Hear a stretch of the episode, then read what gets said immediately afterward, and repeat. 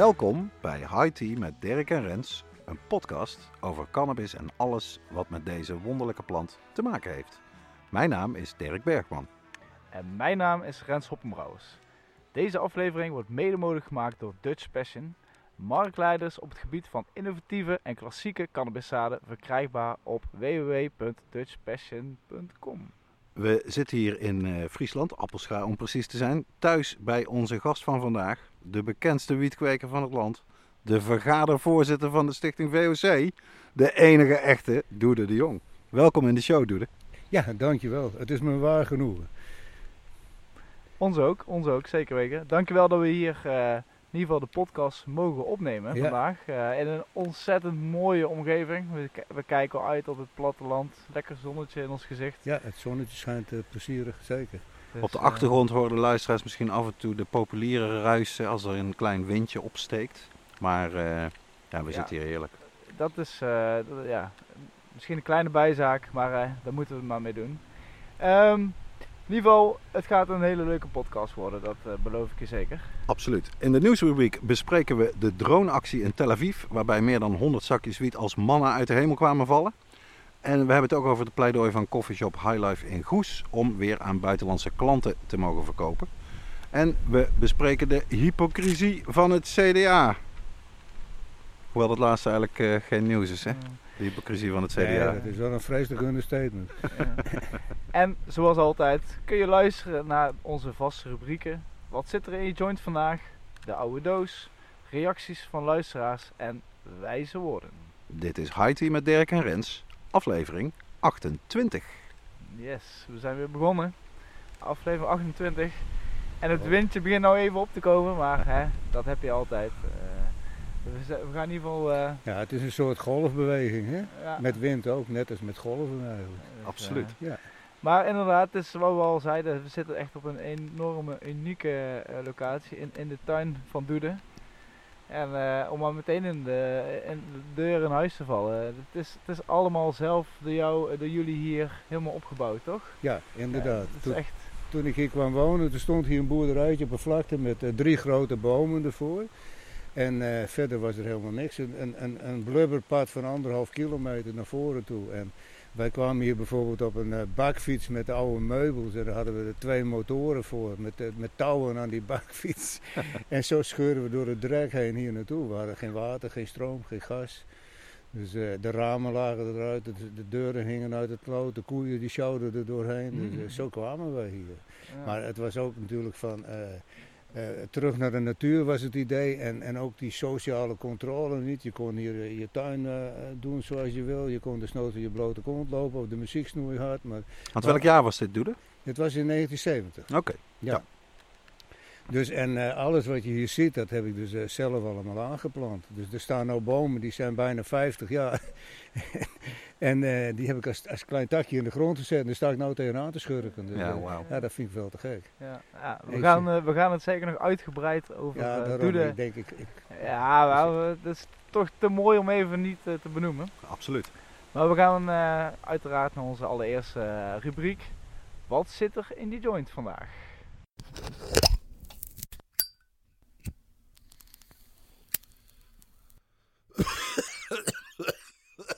Wat zit er in jouw joint vandaag? En dan beginnen we natuurlijk altijd met de gast. Of nou, eigenlijk zijn wij de gast, maar toch de gast in onze uitzending. Wat, eh, wat zit er in jouw dus, joint? dus Of, eigenlijk eh, zijn we allebei gast. We zijn allemaal te gast eigenlijk. Maar ik zie geen joint, Doede. Ben je gestopt? eh? Ja, ik, ik rookte eerst altijd eh, puur. Ja, nou, tot, op mijn 25e rookte ik gewoon met tabak. Toen ben ik met tabak gestopt, dus dat is al eh, weer lang geleden. Oké. En eh, toen ben ik puur gaan roken. En, en maar eh, de laatste tijd ik begon steeds meer te hoesten ook. En eh, dat deed mij besluiten om toch maar een vaporizer te gaan roken. En eh, dat voldoet mij het best. Dus ik rook tegenwoordig een vaporizer. Heeft ook nog het voordeel dat je krijgt in feite meer THC binnen. Want met het verbranden gaat er ook een deel van je THC verloren. Klopt, ja. Ja. Du- Dus je krijgt in feite de pure. En het werkt ook wat anders. Je wordt er heel high van, zeg maar. Het is echt, eh, ja. En, en het, eh, ik hoef er niet zo van te hoesten, dus het spaart mijn longen gewoon. En eh, wat zit er in jouw vaporizer vandaag? In mijn vaporizer zit strawberry lemonade. Oké. Ja. Jeetje. Ja. Ik denk dat het een buitenplant is, maar, eh, nou, maar het smaakt heel goed en ik, ik, ik word er ook wel lekker high van. Ja, dus, eh, ja. Een vaporizer is natuurlijk wel verraderlijk, want ik heb ook zo'n grote, zo'n glazen, zo'n waterpijp. En eh, dan voordat je het weet heb je natuurlijk een lel naar binnen gewoon. En dan, eh en Kiki die zei wel eens van, dan, dan keer ik wel erg in mezelf. Dus dan Hmm. moet ik wel een beetje, niet te veel, beetje met mate. Ja, Ja. En dat heb je met een stikje minder. Dus, dus ik, dat effect had het wel. Dus die. Ja, dat je meer in- Aha. in, in jezelf keert. Ja. Tenminste, dat effect had het bij mij wel. Mhm. Ja, ik herken het ook wel. Het is zo'n, voor- mij ook, als ik het dan af en toe doe, want, nou, ik, ik, ik, ik vaporize heel weinig, maar omdat ik er dan zo weinig doe, is het zo'n andere high, Ja, waar er misschien wel dubbel zo stoned van wordt, omdat je het niet gewend bent en Nee. daardoor ook weer langer in zo'n roes blijft zitten. nou dat niet alleen. Ik, ik denk dat misschien ook. Maar ook de, je krijgt natuurlijk meer binnen dan dat je zelf in de gaten hebt. Omdat het damp is. Dus dus eh, met rook, dat is veel scherper. Ja. Dus, Ja. dus door die damp, en, en dat zou ik met zo'n grote waterpijp helemaal niet. De- de- dus dan he- Het krijg is je... heel zacht, hè? Heel ja, mild. precies, het is veel Ja. zachter. En het feit is wel dat ik hoest nog bijna helemaal niet meer. Mhm.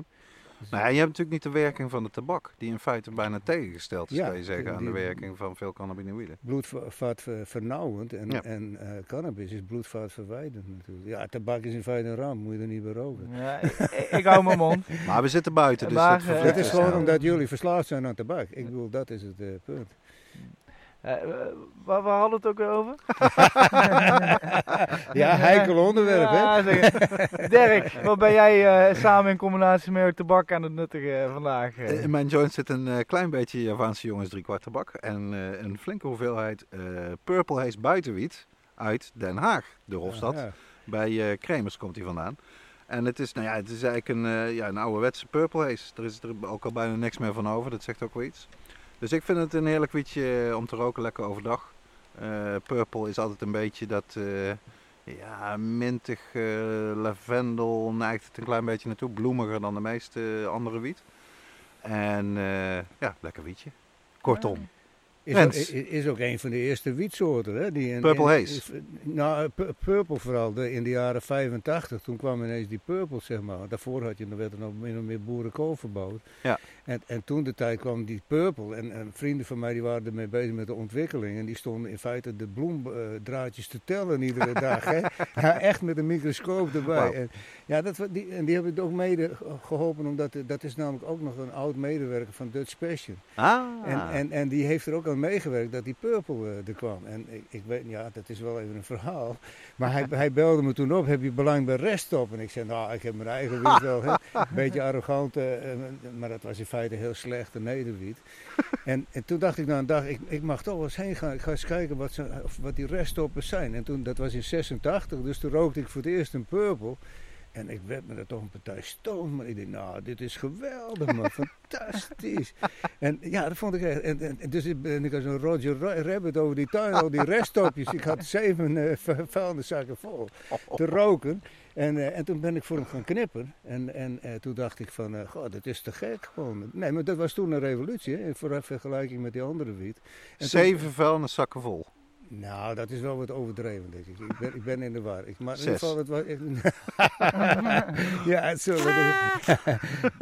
maar in ieder geval, ik, ik had de hele winter toen te roken. Ja. Dus het, nou, ik vond het wel heel plezierig. En, Ja, het is een klassieker. ja, het, kijk, het was toen in de tijd ook zo van, ik eh, praat wel even verder, maar van, eh, dan had je ook oogstfeesten. Hè? Want in het najaar dan kwam die purple. En, en, eh, en het was ook, eh, als je in, in, in- bijvoorbeeld in de volgende zomer, dan was het in juli, was er geen wiet meer, want dan was de purple Ja. op. En dan kwam er pas in september, oktober weer nieuwe. Dus eh, dat dreef de prijs ook wel weer wat op, zeg maar. En, eh, en dan hadden we wel oogstfeesten om die tijd, dus met vuur en muziek. En ook eens in een jeugdhuis nog een, eh, een oogstfeest gehouden. En, dus dat was in feite, en toen in de jaren negentig, toen kwam die binnenwiet. En met die binnenwiet kwam ook een hele andere categorie mensen die zich ermee ging bezighouden. Die gingen die rommel ook verbouwen, zeg maar.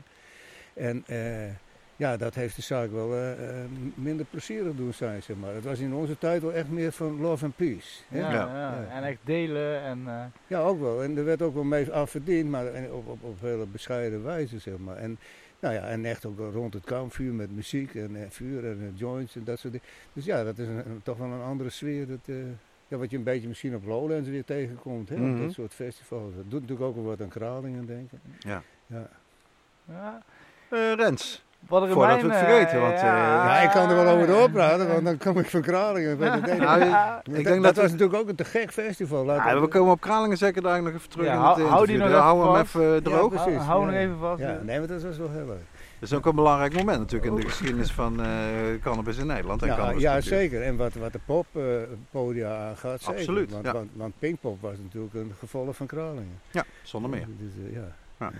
Wel voor mijn tijd, dus ik wilde daar alles van weten. Nou, Eh, het was dus- ook, het was ook echt eh, tegen geweld, zeg maar. Dus het, het, het moest natuurlijk een tweede Woodstock worden in feite. Dat was echt love and peace. En, en Kralingen was het zo, als je iemand op zijn been ging staan, dan zei hij van, oh, dat geeft niks. hoor. En dan zei oh, sorry. Dus die, iedereen Ja. die putte zich uit. En bijvoorbeeld die mensen die er rondliepen, die be- beveiliging, zeg maar, die liepen met een shirtje voorop van, we help you. Ja. Dus als je erin pikte, bijvoorbeeld drie kwart of twee derde heeft niet betaald, geloof ik.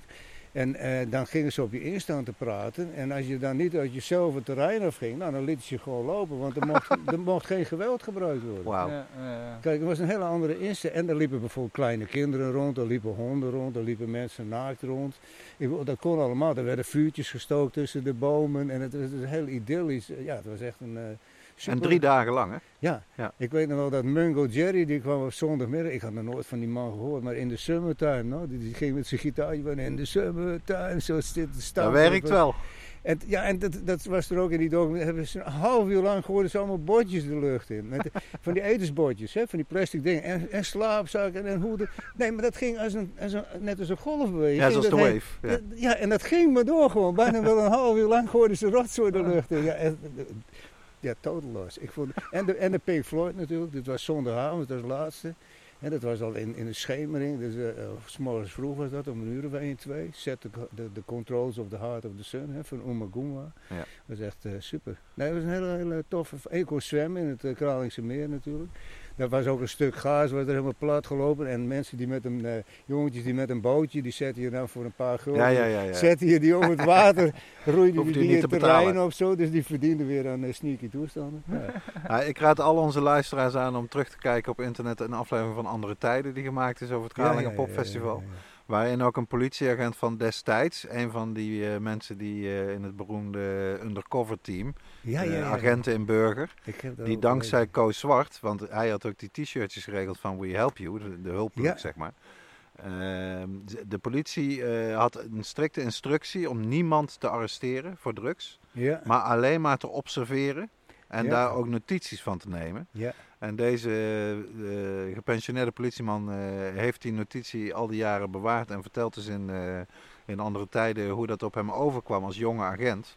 En je merkt aan die tekst dat hij het gewoon helemaal super geweldig vond, zeg maar. Ja, ja, ja. ja. Ah, er was ook wel iemand anders in het eh, undercover team die ging dingen uitlokken. Dus het, oké. het waren niet allemaal van, die, eh, van dat soort mensen. Ik weet niet, het stond misschien in een bijlage van de voor. Ik heb er ook gelezen.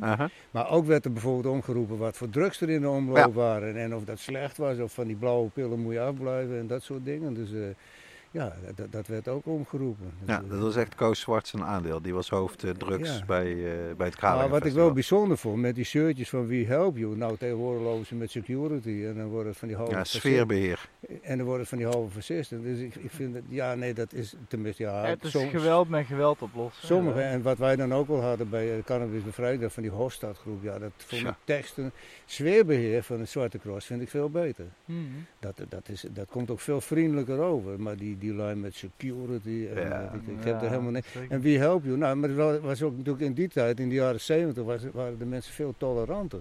Hè, de tolerantie is natuurlijk eh, behoorlijk achteruit gegaan. Absoluut. Er Ja. werd toen ook tot in lengteverdagen met elkaar ged- ged- gedis- geconverseerd doordat je het met elkaar eens Ja. was. Hè? Ik bedoel, eerder hield, dus je moest het met elkaar eens zijn. Er was ook veel aandacht voor individuele persoonlijke, eh, persoon, zeg maar. Ja.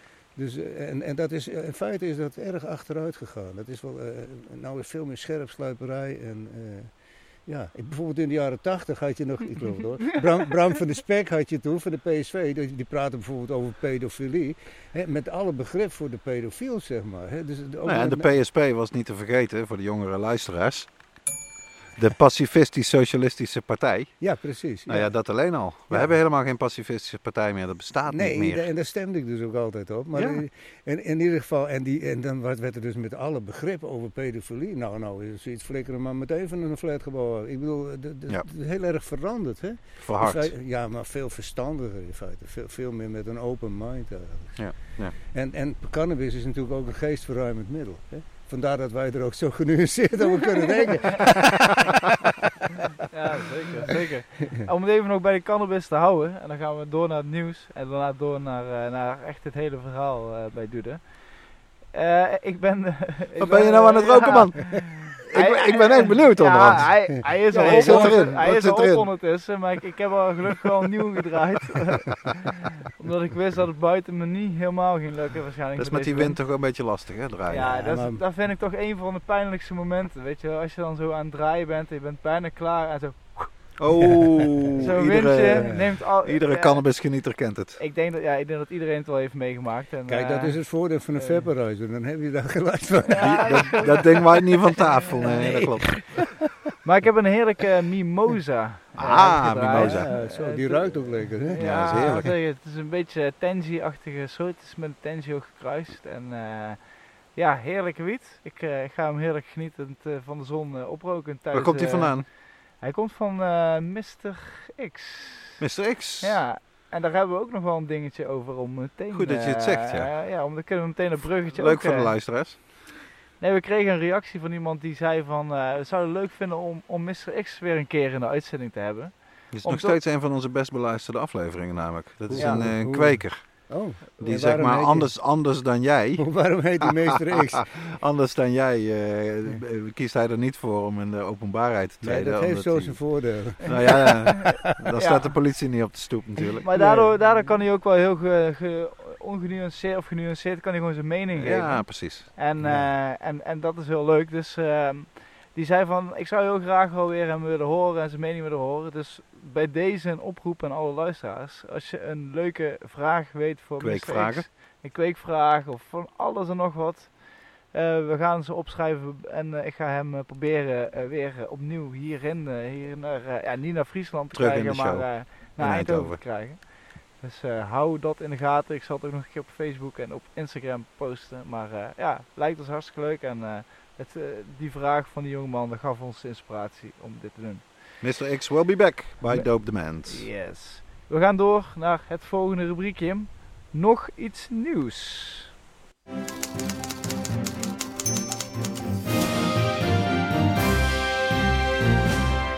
Het leukste nieuws van vandaag komt uit Tel Aviv. Waar twee drones op 3 september ruim 100 zakjes wiet boven het Rabit, Rabitplein hebben uit- Rabin. Oh, sorry. Ik was ondertussen ook mijn geluid is, is dat een plein met stenen? Of, eh, wat- Ja, ja, gewoon een groot plein in En hij daar nou wiet op gooien. Oh, oh, de zaadjes uitdelen. Nee, nee, nee, zakjes met wiet. Ik heb hier de... Oh, zakjes met wiet, niet Ja, met, ja. Niet met zaad. Nee, nee, 2 gram wiet per zakje. Oh, zo. En de stunt was van tevoren aangekondigd op social media. Dat meldt eh RTL Nieuws. Het is zover, schreef de actiegroep Green Drone op Telegram. Is het een vogel? Is het een vliegtuig? nee, het is de Green Drone die jou gratis cannabis bezorgt vanuit de lucht. De vraag is dus een beetje, Reuters heeft onder andere gemeld, maar ook de Times of Israel, dat zij eigenlijk promotie maakten voor hun marijuana delivery service, die dan ook Ja, de Green ja, Drone ja, heette. precies. Maar ik vind het toch wel opmerkelijk dat, eh, ja, met name ook RTL, die heeft het dus ook over activisten. Dus je ziet een beetje de, de bronnen verschillen over waar het nou activisten of waar het slimme ondernemers. Misschien wel alle twee. Een combinatie, ja. Maar eh, ik zag dat C- CNNBS heeft er ook een langer verhaal over eh, op de website gezet vandaag. Ja, het is natuurlijk, dat heeft niet voor niks, dat haalt overal het nieuws. Dit Ja. is natuurlijk een bijzondere eh, actie. Ja, Ik heb ook bewegende beelden gezien van iemand die dus waarschijnlijk wist dat het ging gebeuren. ja het, En het stond op Facebook. ja, dan Ja. zie je gewoon al die zakjes die dwarrelen uit de lucht. Nou ja, dat is voor iedereen die van cannabis houdt natuurlijk een Ja. soort eh, geweldig beeld om een keer in het echt te zien. Ja, ik vind het ook echt een wow-factor hebben. En ik hoop dat het eh, mensen inspireert, activisten over heel de wereld, eh, inspireert om dit ook gewoon te doen. Ik vind persoonlijk, eh, het praten is prima. Maar dat je wiet niet mag delen is al Ja. sowieso eh, bullshit. Dus ik, zou, ik vind het gewoon mooi dat er Ja. gewoon free the weed, spreid het, eh, vlieg het, gooi het uit Ja. over de stad. Free love. En dan zie je ook maar hoeveel mensen die wiet ook wel willen pakken. Geloof me, er zal geen zakje op de Ja. grond blijven liggen. Dus, In, eh, in, in, de, in de jaren 70, daar kom je hem weer op in zijn overal. Maar toen, toen hebben ze dus in de tijd van Harm, Harm Dorst, Aha. misschien wel- Harm Uit Dorst, Arnhem. vind ik wel even leuk om te vertellen. vertellen. Was dat een koffieshophouder? Dat was hij, jou, hij had eigenlijk een soort centrum voor, eh, voor jongeren. Het was nog Ja. niet echt een koffieshop. En hij, ik heb dat toevallig onlangs eens nagezocht. Een voorloper. Hij, heeft, eh, hij verkocht aan Duitsers, maar Ja, in precies. Arnhem. Ja. En toen is hij op vakantie met zijn vriendin in. Duitsland opgepakt. Nee, hij, nee, dat was het verhaal. Nee, hij, hij, de Duitsers die wouden hem dus uitgeleverd hebben, maar Ja. dat kon niet. En toen is hij dus naar, naar Spanje gegaan.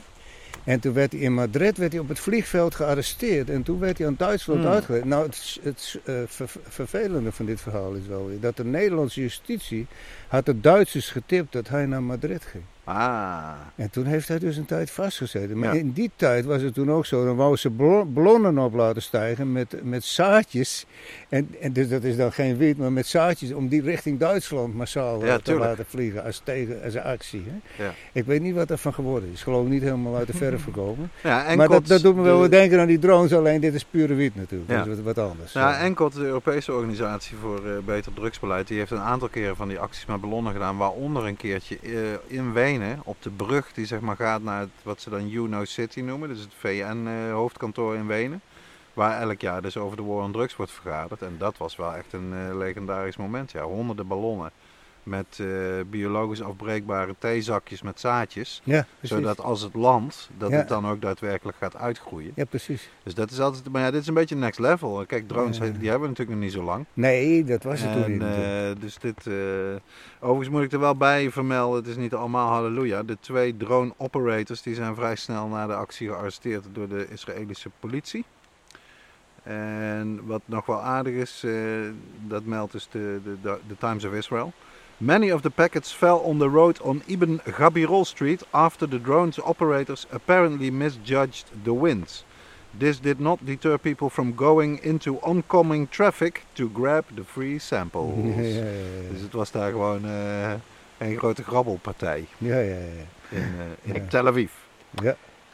Nou ja, het is in ieder geval wel iets. eh, ik, ik, ik, ik vind het tof. Ik hoop dat, ik hoop dat ik het vaker eh, ga terugzien. Zeker. Het tweede nieuwsitem komt uit Zeeland. Eh Coffeeshop High Life in Goes wil graag weer wiet verkopen aan buitenlandse klanten. Meldt de PC, PZC. Ja, de Provinciaals Zeeuwse Courant. Eh, ik ben er wel eens geweest, de, de High Life in Goes. Hele mooie, hele grote koffieshop. Met ook een soort headshop gedeelte erbij. En eh, ik geloof dat ze zelfs ook truffels verkopen en zo. Een heel professionele ondernemer die ook al heel lang in het vak zit, zeg maar.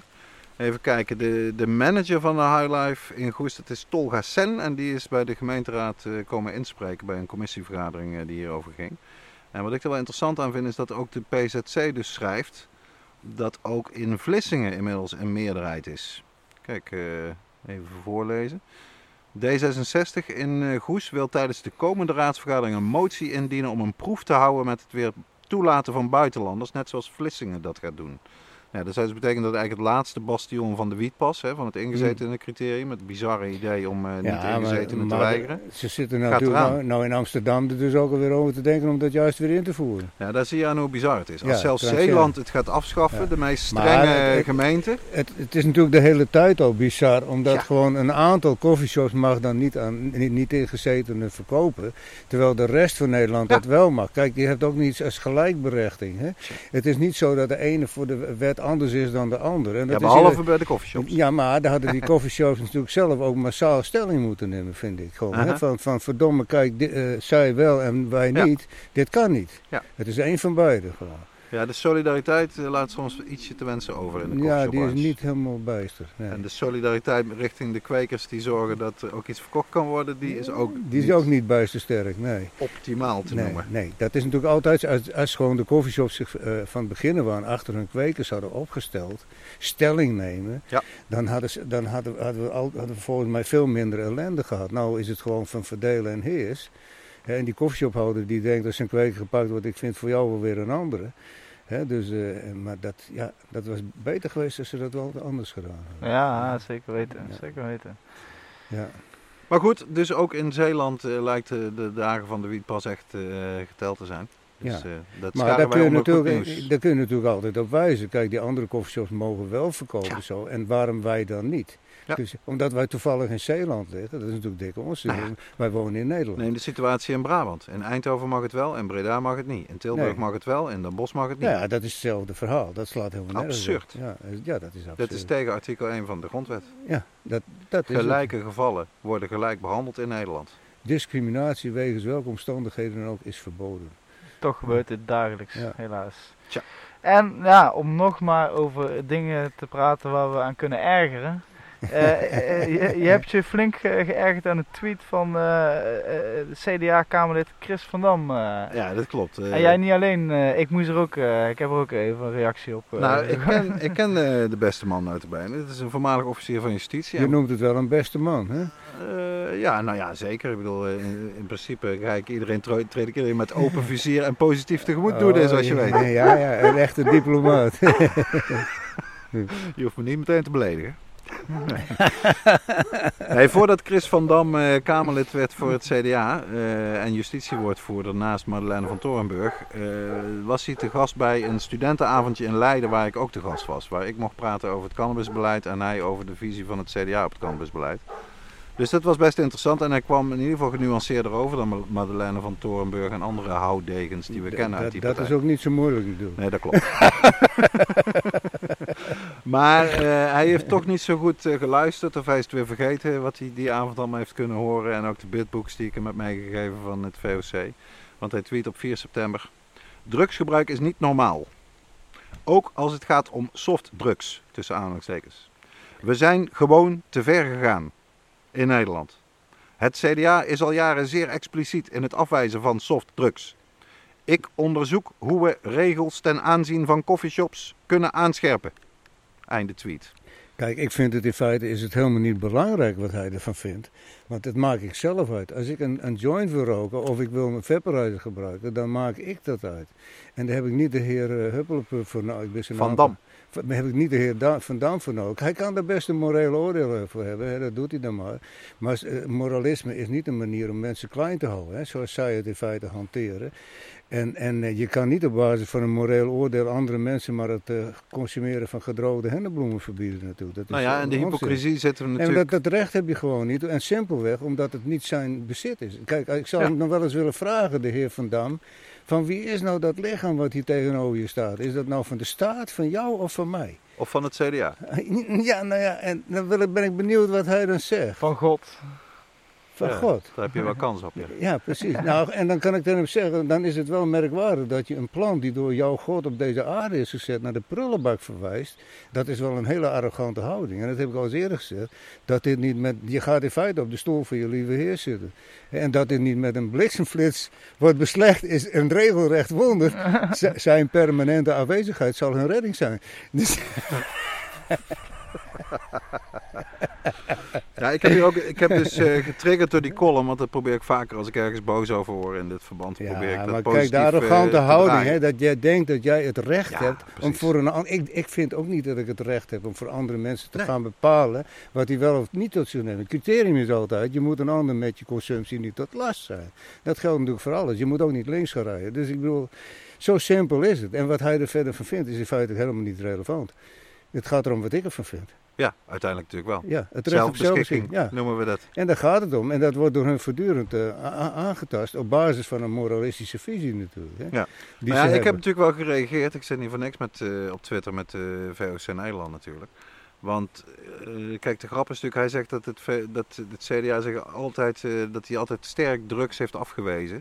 Maar zoals wij allemaal weten, wat zijn de twee drugs die de meeste schade en de meeste ellende opleveren in Nederland? Ja, dat zijn de legale drugs. Precies. tabak en alcohol. Ja. Als je dan kijkt naar alcohol, daar er- ergerde ik mij vier jaar geleden al dood Ja. aan.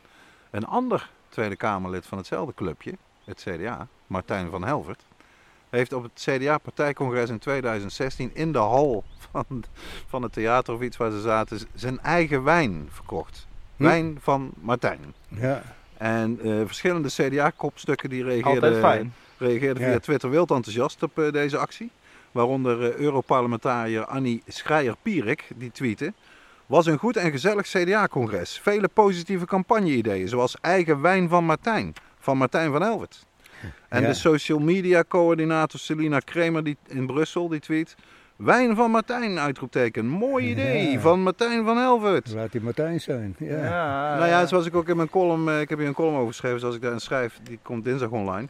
Stel je even voor dat D66-Kamerlid Vera Bergkamp in de hal van het D66-congres zakjes wiet en voorgedraaide joints zou verkopen onder de naam Bergkamps Blootjes. Ja, ja, precies. Hoe zou dan de reactie zijn van het CDA? Ja, ja, ja, maar dat is Wat zou de Telegraaf dan schrijven, weet je wel? Ja, Wiet van ja. Piet. Dat is zo hypocriet. Dat je ook, wel ja. alcohol staat te verkopen op je Ja. eigen congres en dan nog durven beweren dat je altijd st- sterk afwijst als mensen met drugs, bla Ja. bla bla bla. Maar dat, dat, dat is natuurlijk, dan komen we weer bij mijn eh, hè, bekende luispreuk van eh, alle drugsproblematiek tezamen is slechts een marginaal verschijnsel ten opzichte van de alcoholproblematiek.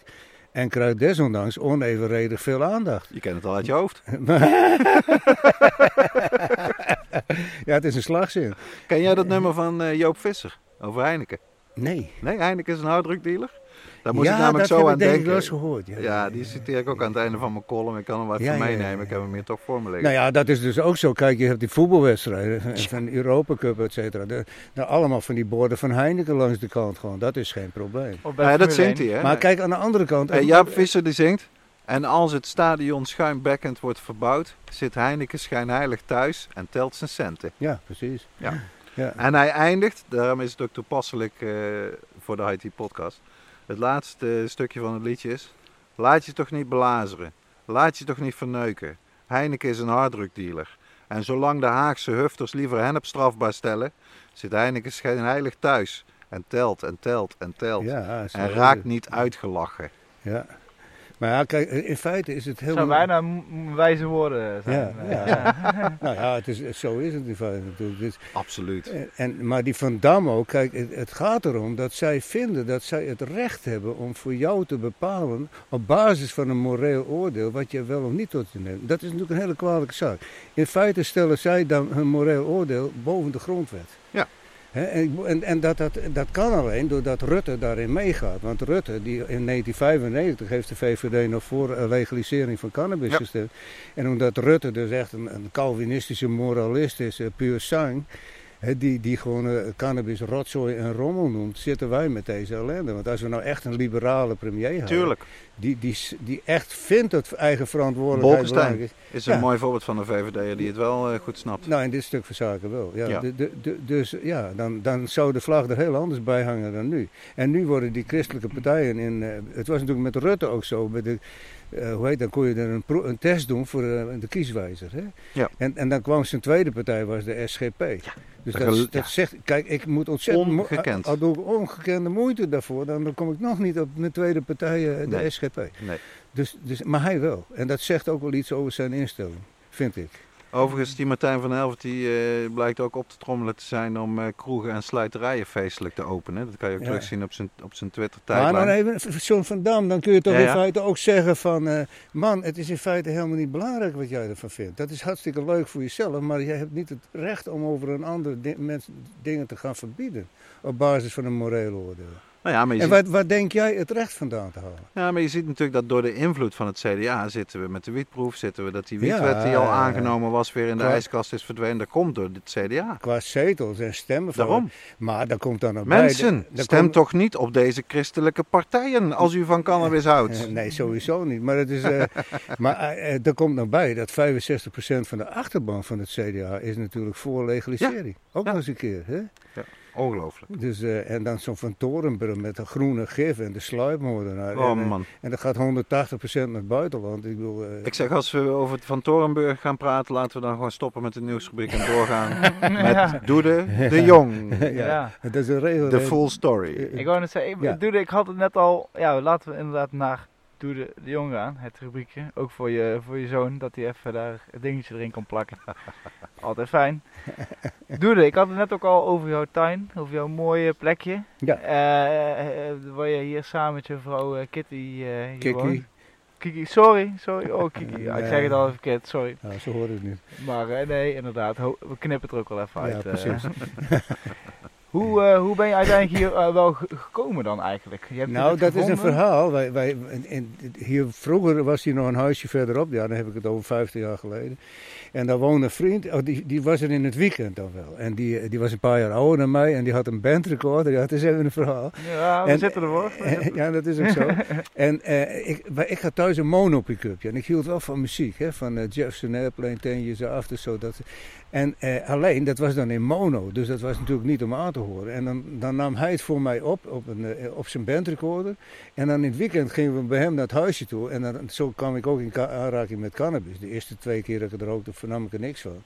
En de derde keer wel, moest ik ontzettend, ineens ontzettend lachen gewoon. Kreeg ik een lachkick van Dat is wel heel interessant, hè? want dat heeft bijna iedereen. Het Ja. schijnt dat jouw lichaam, Ja, zeker de eerste keer, Ja. weet hij helemaal niet eigenlijk wat hem overkomt. Ah, zeg daar moet ik wel bij vertellen. Wij, wij wisten ook, wij, dat was lang niet zulke goede wiet als tegenwoordig. Wij wisten nauwelijks het verschil tussen mannetjes en vrouwtjes in Ja. die tijd. Dus, dus, maar, en dan hoorde ik bij hem de muziek bijvoorbeeld, hè, Led Zeppelin, en dan hoorde ik dat in stereo. Zo, eh, Wauw. Dus dat, dat vond ik natuurlijk te gek gewoon. Dus, en dan gingen we dus in de omgeving rondkijken, want we zochten, in die tijd was het nog, dan woonden wel meer communes. Hè. Je had ook de Kleine Aarde en in Havelte zat een eh, ploeg. En die gingen dan in communeverband wonen en boerderijen buitenuit. Dus dat leek ons dan ook wel wat. En zo gingen we dan... eh, eh, Want jij woonde daarvoor in Leeuwarden of zat ja, in Leeuwarden Ja. tot, tot 67. En toen Ja. zijn mijn ouders verhuisd naar Oosterwolde, ben ik meegegaan. En toen in, in 1970 ben ik hier gekomen. Maar dan zochten wij dus overal de op een brommer, gingen we dan de omgeving door, om naar lege huisjes te kijken. En, en zo vonden we dit hier ook zo. En toen eh, hebben die jongens, hebben, een paar vrienden van mij, die hebben het, het eh, telefoonnummer weten te achterhalen van de eigenaar. En dat was een vleeshandelaar, die man zat in IJsselmuiden. En die, die had hier eh, een stuk of twaalf van die pinken om de deur lopen, hè, voor, voor, voor slacht. Vetwijders noemen wij dat. En, en eh, dus die, die man, wij die man bellen. Nou nee, dat wou hij niet. Er hadden al eerder jongens in gezeten en dat vo- vonden ze niet een succes. En dat was van hem en een vriend samen. Dus nee, dat ging niet door. Heb ik hem een half jaar later, ik hem weer bellen. Dus dat was in het begin eh, 1970, in maart of. Ik, ik bel hem op. Ik zeg, wij willen graag dat, huis wil huren gewoon. Hè, want dan kunnen we daar met onze brom, brommen sleutelen en eh, weet ik veel. En een beetje wat... En... eh, toen zegt hij van, ja, ik wil het op zich wel aan jou verhuren, maar het is van mijn vriend en mij samen. En mijn vriend die wil dat niet. Maar nou wil het geval dat die man kanker heeft. Dus ja, ja, dat is een beetje een vervelend verhaal. Maar toen zegt hij van, en dat ziet er niet goed uit. Dus hij zegt, je moet over een maand maar weer eens bellen. Dus ik over een maand, eind april weer bellen. Ik zeg, hoe gaat het? ja, ik bel. Hij zegt, ik vind het vervelende vraag, maar hoe gaat het met die vriend? nou, die had een paar weken te leven, te leven. Dus als ik over drie weken weer belde, dan was je waarschijnlijk wel de pijp uit. En dat was ook zo. En toen konden wij dit huis huren. En dan hadden we het eerst voor eh, 25 gulden in de drie maanden. ja, dat, daar lach je nog, maar het is, het is wel zo. Wij hadden nauwelijks erf om de deur. We hadden een stukje draad om het huis heen van van twee meter. Dus we hadden helemaal geen erf. Mhm. En de koeien die liepen eromheen. Ja, ja. Dus we moesten tussen die koeien door naar het huis. En de, en de, de deuren hingen uit het lood, dat zei ik ze straks ook al. En er zat geen raam meer in. De vloer was stuk. En we hadden geen water, geen gas en geen stroom. Dus, en toen kwamen we hier, hebben we eerst de plastic zakken. En die, bij, de, bij de buren lagen dan, bij zo'n boer lagen van die plastic kunstmestzakken. Die hebben we in repen gesneden, die hebben we die voor de ramen getimmerd. en, en ja, nou, in ieder geval, de boer iets, ja. winter, winterregen dicht. Hè. En, En Nou, er is, er is in, in heel deze journey geen moment geweest dat Kiki, want die was toen al jouw vriendin of nee, vrouw, nee, of dat niet? was er niet. Hè. Oh, Oké. Nee, en zoals ik Ja, ik kan me voorstellen dat, dat als je, ja, dat een vrouw toch zou zeggen, Jezus, niet eens ramen, dit ga ik niet doen. Maar dat, dat was Nee, dat niet. kan ik me voor- voorstellen. Maar het is, het is gewoon, nou ja, kijk, wij hadden zoiets, wat ik, ik, ik herhaal me zo, doen, maar terug naar de natuur Ja. en, en niet die Ja. sociale controle. Doen Ja. en laten wat je wil. En dat was natuurlijk de insteek gewoon. En ook vooral terug naar de natuur. Daar moet je offers voor brengen ook. Nou ja, en ik, kijk, wat ik wel meteen besefte toen ik hier kwam, van, eh, met die weinig financiële armslag die we hadden, zo'n plek kreeg ik nooit weer. Ja. En dat besefte ik me heel goed Ja. meteen. Ik denk, zo'n plek krijg ik nooit weer. En, en dat was ook zo. En dan moesten we dus anderhalf kilometer door de drek hierheen, dat zei ik al, met die bakfiets. En, en dat is een hele tijd zo nog geweest, wel tot 1980. Dan eh, kon je hier met de fietsas niet eens komen, man. Ik, ik, dan was het, had ik, haalde ik zakken voer op, bijvoorbeeld voor de, voor de, ik had ook Voor de honden. geiten hadden we toen ook, vier geiten. En eh, die had ik dan in de berm staan, die molk ik ook, zeg maar. Dus, dus en, eh, dus, dus, eh, eh, eh, en dan had ik dus, fietste ik met, goeiedag. En, en Ondertussen had- loopt Kikkie eventjes door de tuin, luisteraars. Ja, en die komt net thuis, die is naar een acteerles geweest. Kijk. Ja, dat is ook eh, die, eh, te gek. Maar nou dwaal ik af. En Ja. de- de- met de fiets door het drek heb ik twee sturen kapot getrokken. Want dan ging ik door de bocht met zakken voer achter op 50 kilo of zo. En dan wou je niet afstappen. En dan, ik heb mijn trap als eens een keer als een handdoek door midden gewrongen. Gewoon helemaal kapot. Dus, dus zo'n... eh, zo, en mensen moesten, moesten hier vaak lo- lopend komen. Want je kon hier anders niet... eh, en toen later zijn we het in de jaren 80 gaan verharden.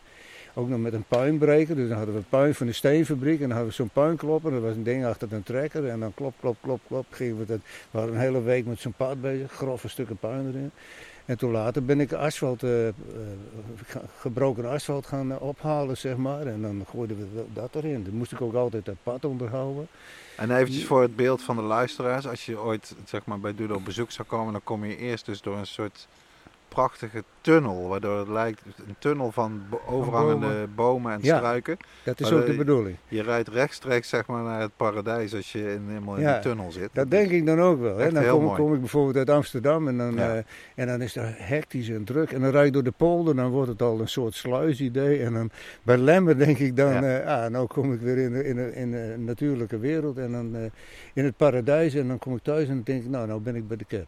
Ja, zo voelt het ook heel erg. Ja, ja maar, het is ik mooi, altijd- maar het is een mooie plek geworden. Kijk, en dat is er even op terugkomen. Die, eh, er stonden hier drie bomen voor de deur en, en de rest heb ik allemaal zelf aangeplant. Ik ben een ontzettende bomenliefhebber. Ik ben ook, kijk, ik ben dan wel met hennenplanten, maar ik ben ook een tuinier. Ik vind het hartstikke leuk om met bloemen en eh, planten bezig te zijn. En één daarvan is de hennenplant. Ja, dus eh, zodoende. Want voordat we daar aankomen, dat vind ik altijd een erg mooi verhaal wat je me wel eens verteld hebt. Voordat jij thuiskweker was, was je eigenlijk huisdealer.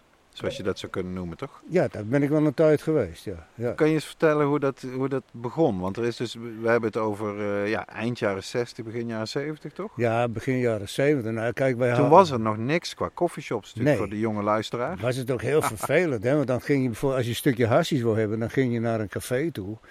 En dan, eh, ik kan me nog herinneren, en dan ging je naar de wc en dan, en, samen met een, eh, een donkere man, zeg maar. Ja, hij hoefde niet per se donker te zijn, maar dat was het wel. Maar je moest En- er ook echt naar Amsterdam, toch? Nee, naar hier? Groningen. Wel naar Groningen, Ja, ja, en, en, en dan kreeg je een stukje hassies voor hem en dan gaf je hem geld. Dan ging hij eerst de deur uit en dan jij weer. Dat was Ja, een vre- Een vreselijk. toneelstuk. Ja, maar wel vervelende. Niet plezierig vond ik dat. Nee, Mm. nee, nee. Het was niet echt een plezierig. De sfeer niet. Mhm. En, en, eh, dus en op een gegeven moment, en het was natuurlijk duur, toen dacht- dachten wij, als we nou geld in gaan samelen, hè, we hebben bijvoorbeeld 200, 300 gulden, dan kun je misschien een onsje kopen. Ja. En zo zijn we toen ook op eh, zoek gegaan naar iemand die dat eh, wel kon leveren. En, en eh, dan zamelden we altijd geld in. En, en dan eh, kwamen de mensen die kwamen dan vrij, eh, bijvoorbeeld aan het eind van de week, dan kwamen ze hun hasjes ophalen. En dan verdeelde ik, ik verdeelde het op het oog, hè. ik had niet een weger.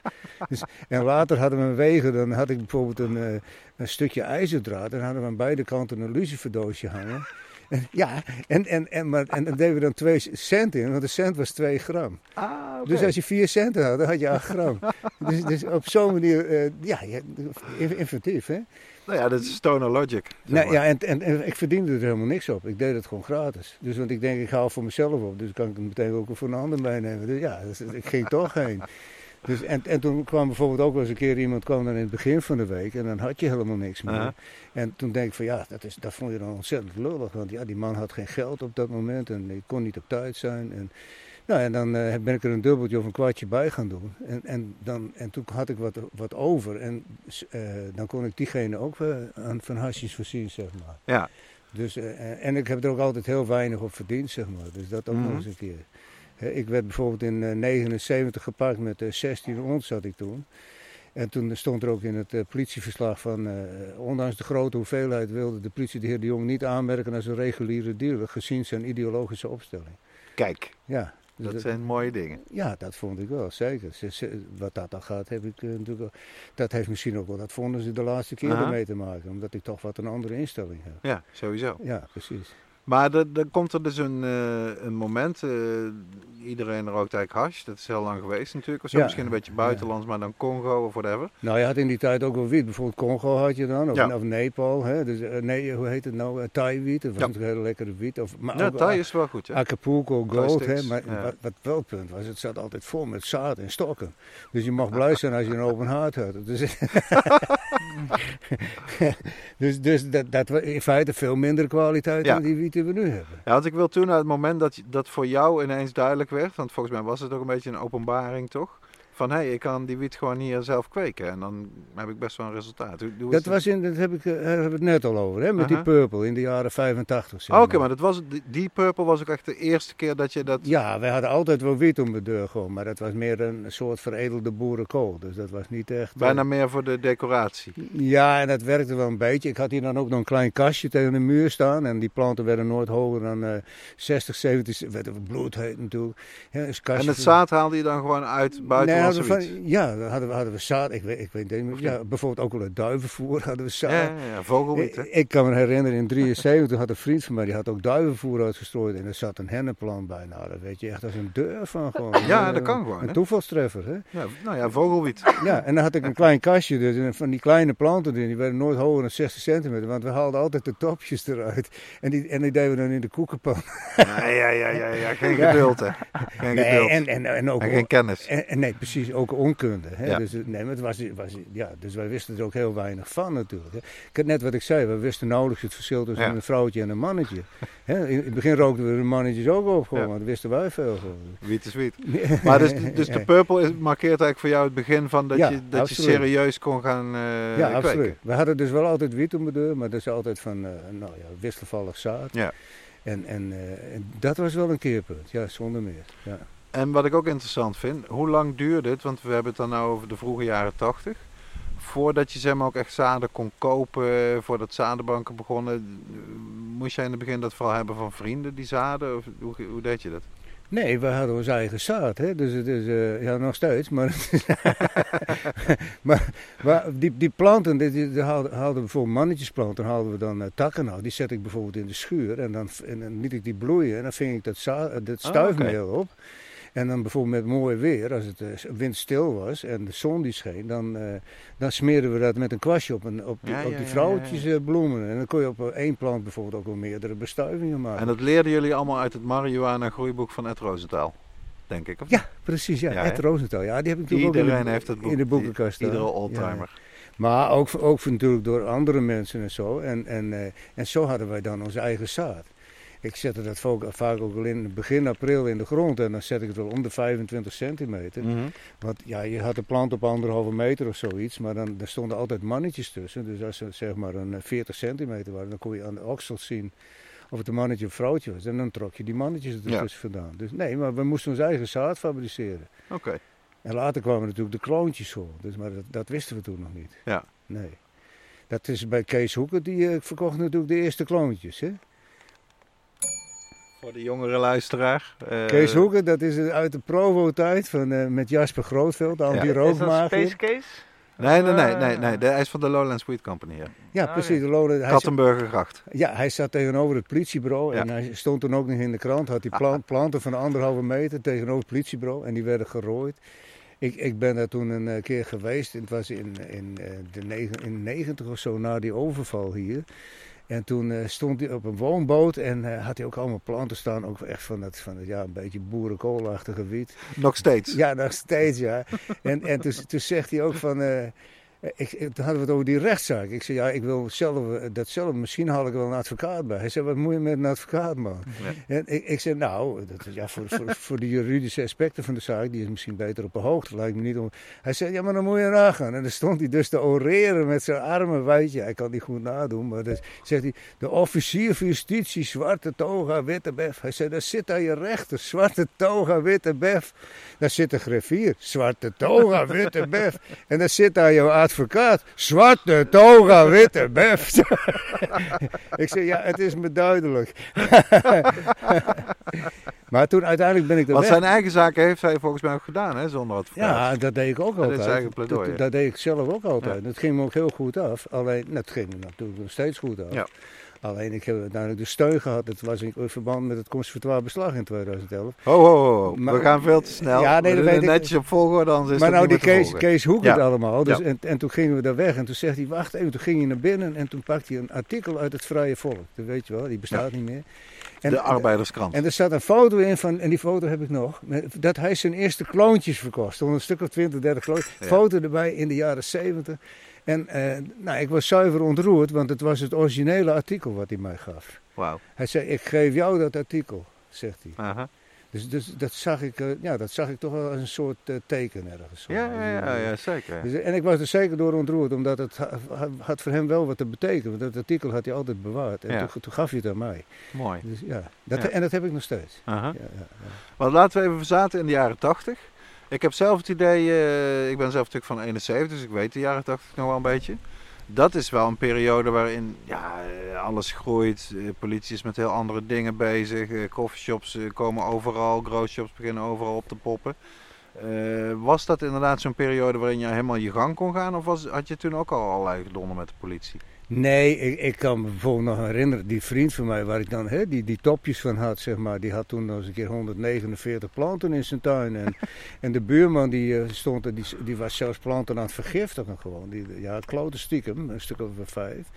Maar in ieder geval, en daar had hij onmin mee. En toen is hij zelfs naar het politiebureau gegaan om die man van, ja, die zit met het bedreig en dit en dat. En, en dat ging dus om 149 planten. Nou, die lieten ze gewoon staan. Wauw. Een, een, een, een vriend van mij die eh, woonde in Oosterwolde, die had een, een eh, bult met, eh, met stro en allerlei afval had hij in de brand gestoken. Want hij dacht dat er een bunzing in zat. Ja, weet ik. In ieder geval had hem in de grond. En dat rookte heftig en het was gewoon tussen de huizen. Dus daar kwam de brandweer. En die vond zijn planten ook. Er stonden 70 purperplanten niet? van 2, 3 meter. En, eh, nou, en die eh, liet ze gewoon staan. Het was zo, hij zegt, ja, die zijn voor mij en mijn beide zoon, zoons. Dus eh, Ja. heeft hij er nog 30, heeft hij er weggehaald. En die andere 30, die mocht, of die andere 35 40. weggehaald. En die andere 35 mocht hij houden. Ja, ongelooflijk. Het was zo, ik zou je vertellen, ik heb een overval hier dus meegemaakt. Dat is een verhaal apart. Maar toen, zegt, toen had ik hier, ik denk misschien een, een 300 purple staan, denk ik. En toen zegt de politie van, eh, wat hun betreft mocht ik ze houden. Want ze kwamen, ze kwamen niet voor die eh, planten gewoon. Dus, eh, en, en dat was op dinsdag. En toen zegt maar de officier die kan er anders over beslissen. En die besliste dus anders. En toen kwamen ze vrijdags, kwamen ze zelfs nog ophalen. Dus, eh, maar toen hadden wij ze er al, natuurlijk al allemaal afgehaald. Dus toen zegt die politie ook, waar zijn die planten gebleven? ik zeg, ik heb geen idee. maar toen was de lol er wel best af na die overval trouwens. Dus, en, en eh, Ja, maar laten we die dan eventjes behandelen. hè. Ik ken dat verhaal en ik vind het eigenlijk altijd een zo pregnant voorbeeld van hoe Nou, die, die hennepoorlog ja, zo eh, eigenlijk puur de rechtsstaat aantast. Want inderdaad, Ja, jij, nou, je vertelt het verhaal. Je hebt hier een overval gehad met drie overvals, echt met wapens. met hè? vier.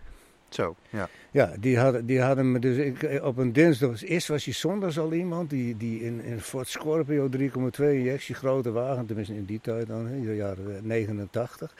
En die, die, die kwam hier aanrijden en ik zei, wat, wat moet jij hier? Ja, hij zocht zijn vriendin, want die woonde in Appelschaik. Ik zei, ja, dan- denk je zeker dat je hier moet weten. maar het was net zoiets als iemand in een jacket in een lelijk eend. Weet Ja, je wel? ja, Het, ja. het correspondeerde niet. En dat had figuur in zo'n auto reed. En, en, en toen dinsdags, toen, nee maandags, toen waren ze hier weer met z'n vieren. En eh, toen stonden er drie aan deze kant, aan de rechterkant van de boerderij. En één die stond met mij aan de andere kant. Er was een vriendin van mij nog op het tuin aan het werk. En toen, toen waren ze hier dus ook al. En toen zei hij, ja, ze wou, hij wou wel zaken doen. Ik zei, ik wil met jullie helemaal geen zaken doen. Ja. Dus, of met jou niet. Ja. En toen liep ik, eh, en in ieder geval, dat ging, hij ging dan weg. En, eh, eh, en toen liep ik om mijn deur en toen zag ik die andere drie gasten. En toen kreeg ik al een heel onplezierig gevoel in mijn maag. Want die, Mhm. die koppen die deugden niet. En toen, nou, in ieder geval, dus, dat vond ik al niet eh, goed voelen. En toen de volgende morgen, om dinsdagmorgen om 9 uur, ik was met mijn fiets bezig. Ik zou een ventiel, het was om kwart over negen. Het was op 4 oktober 1989, kwart over negen. En, en toen eh, zal ik een ventiel achteruit de stal halen. En toen kom ik drie, die drie gasten tegen. Met van die Harry Slinger eh, mutsjes, zo, bivakmutsen op, opgerold op de kop. Die hadden ze niet meer opgerold. En eh, die kwam ik in de stal tegen daarachter. En ik zeg, wat moeten jullie hier? Ja, wij komen zaken doen. Ik zeg, maar ik wil met jullie geen zaken doen. Ik zeg, voor zaken doen zijn twee partijen nodig. Dus ik wil gewoon dat je mijn huis uitgaat. En toen zei hij, nee, maar toch gaan we zaken doen. En dan begint je maag zich al een beetje Ja. om te draaien. Ook de, de sfeer natuurlijk, heel grimmig. toen uh, ik zeg, nou, dat ik, dat ik doe met jullie geen zaken. En ik loop ze zo voorbij en ik loop naar buiten. En toen pak ik de, een greep, zeg maar. Hè, dat is een, een vork om de grond te... Maar die stompe tanden. Dus die heb ik toen ook nog omgeruild. terwijl ze erbij stonden, heb ik die vork weer teruggezet. En ik heb de mestvork gepakt. Want ik denk van, uh, dit komt niet goed. En ik, ik, ik, heb toen, ik heb 16 jaar Pencak gedaan. Ik heb 13 jaar les gegeven. Ik heb de blauw, wat, ja, wat is dat? Dat is een Indonesische gevechtssport. Oké. Dus en, en daar was ik toen al een, eh, een, een, een, negen jaar mee bezig. En ik, was, ik kon iemand geruisloos naar zijn hoofd schoppen. Zeg maar. dus ik, ik, was er, ik was er behoorlijk goed in. En, en dus ik denk, uh, ik, ik denk, daarom ruilde ik die vork ook. Ik denk, ik gooi die ene vent de vork in zijn barst. En die tweede geef ik een schop en de derde slag voor zijn kop gewoon. Maar ja, met z'n vier hè? Jezus. Nee, drie. Oh, drie, oké. Kijk, en dan moet je het snel afwerken gewoon. Dus, maar je hebt het verrassingselement. En ja. bovendien, je bent getraind. Dus, dus dat had ik best nog wel een kans gehad. Dus, maar ik sta daar buiten mijn benen los te schoppen een beetje. En toen zegt die vent, je moet die vork maar even neerzetten. En toen haalt hij een pistool uit zijn uh, richting pistool op me. Op twee meter, hè. kijk als je op een halve meter staat kun je het wegslaan. Maar uh, op twee meter die overbrug je niet. Ja, en toen had, hadden we een wc-huis, ik zal het een beetje proberen kort. Hadden we een wc-huisje achter huis en toen zeggen ze van... Uh, we willen dat je daar op de grond gaat zitten, achter dat uh, wc-hokje. Ik denk, dan kom ik er nooit weg. Je moet op de grond gaan zitten achter dat hokje. Ik zeg, dat doe ik niet. Ik denk, ik kun twee dingen doen. Ze schieten me neer en ze laten me staan. En toen lieten ze me staan. Dus, dus uh, en ondertussen draait je maag zich om. Hè. Dat is echt doodsangst. Hè. Dus dat, dat, dat kun je ook niet beschrijven hoe dat is. Dat, dat, dat kun je niet eerder dan dat je het zelf meemaakt. En, uh, en Want had, je, had je ook nooit die angst gehad? Nee. In, andere situaties die ook bedreigend? Nee, nee, niet, niet, niet in die mate. Ja. Nee, dat kun je haast niet voorstellen. Maar kijk, als ze op je schieten, dan ben je de pijp uit. Dus, dus, en en vriend, een vriend van mij, die was net op het tuin aan het werk. Die was de plant aan het strippen. Dat deden we anders nooit. Maar toevallig was die er om negen uur op het tuin. Ik zeg, uh, Evert heet hij. Ik zeg, Evert, de mag de politie waarschuwen. Je moet de politie waarschuwen. En, want er zijn een stelletje eikels op het erf. En hij hoort dat. En hij denkt, oeh, oeh. En die lui van, hé, hey, er is hier nog iemand, verdomme. Dus een van die lui van, oh, die haal ik wel even op. Ze zaten onder de heroïne. Ook nog eens een keer. Dus dat, die lui die onder de heroïne zitten, die hebben zoiets van, nou, als jij niet aan de kant gaat, dan ruim ik je gewoon wel op. Want je gaat gewoon aan de kant. En, en, dus, en, en, maar wat doet die jongen? Die, die, die, ja, die, ik denk, hij moet gelijk op het weiland moven gewoon. Maar dat deed hij niet. Hij denkt, ja, dan moet ik door het weiland dit en dat. Ja, als hij, godverdomme, op je knieën door het weiland moet. Ja, ja, maar, en toen komt dus op een gegeven moment, komt, komt die vent met Evert van de tuin. En op dat moment komt er een auto aanrijden. En er komt een vriendin aan, die zou hier aan het werk. Voor het eerst. Die zou helpen schoonmaken. En uh, die kwam hier voor het eerst.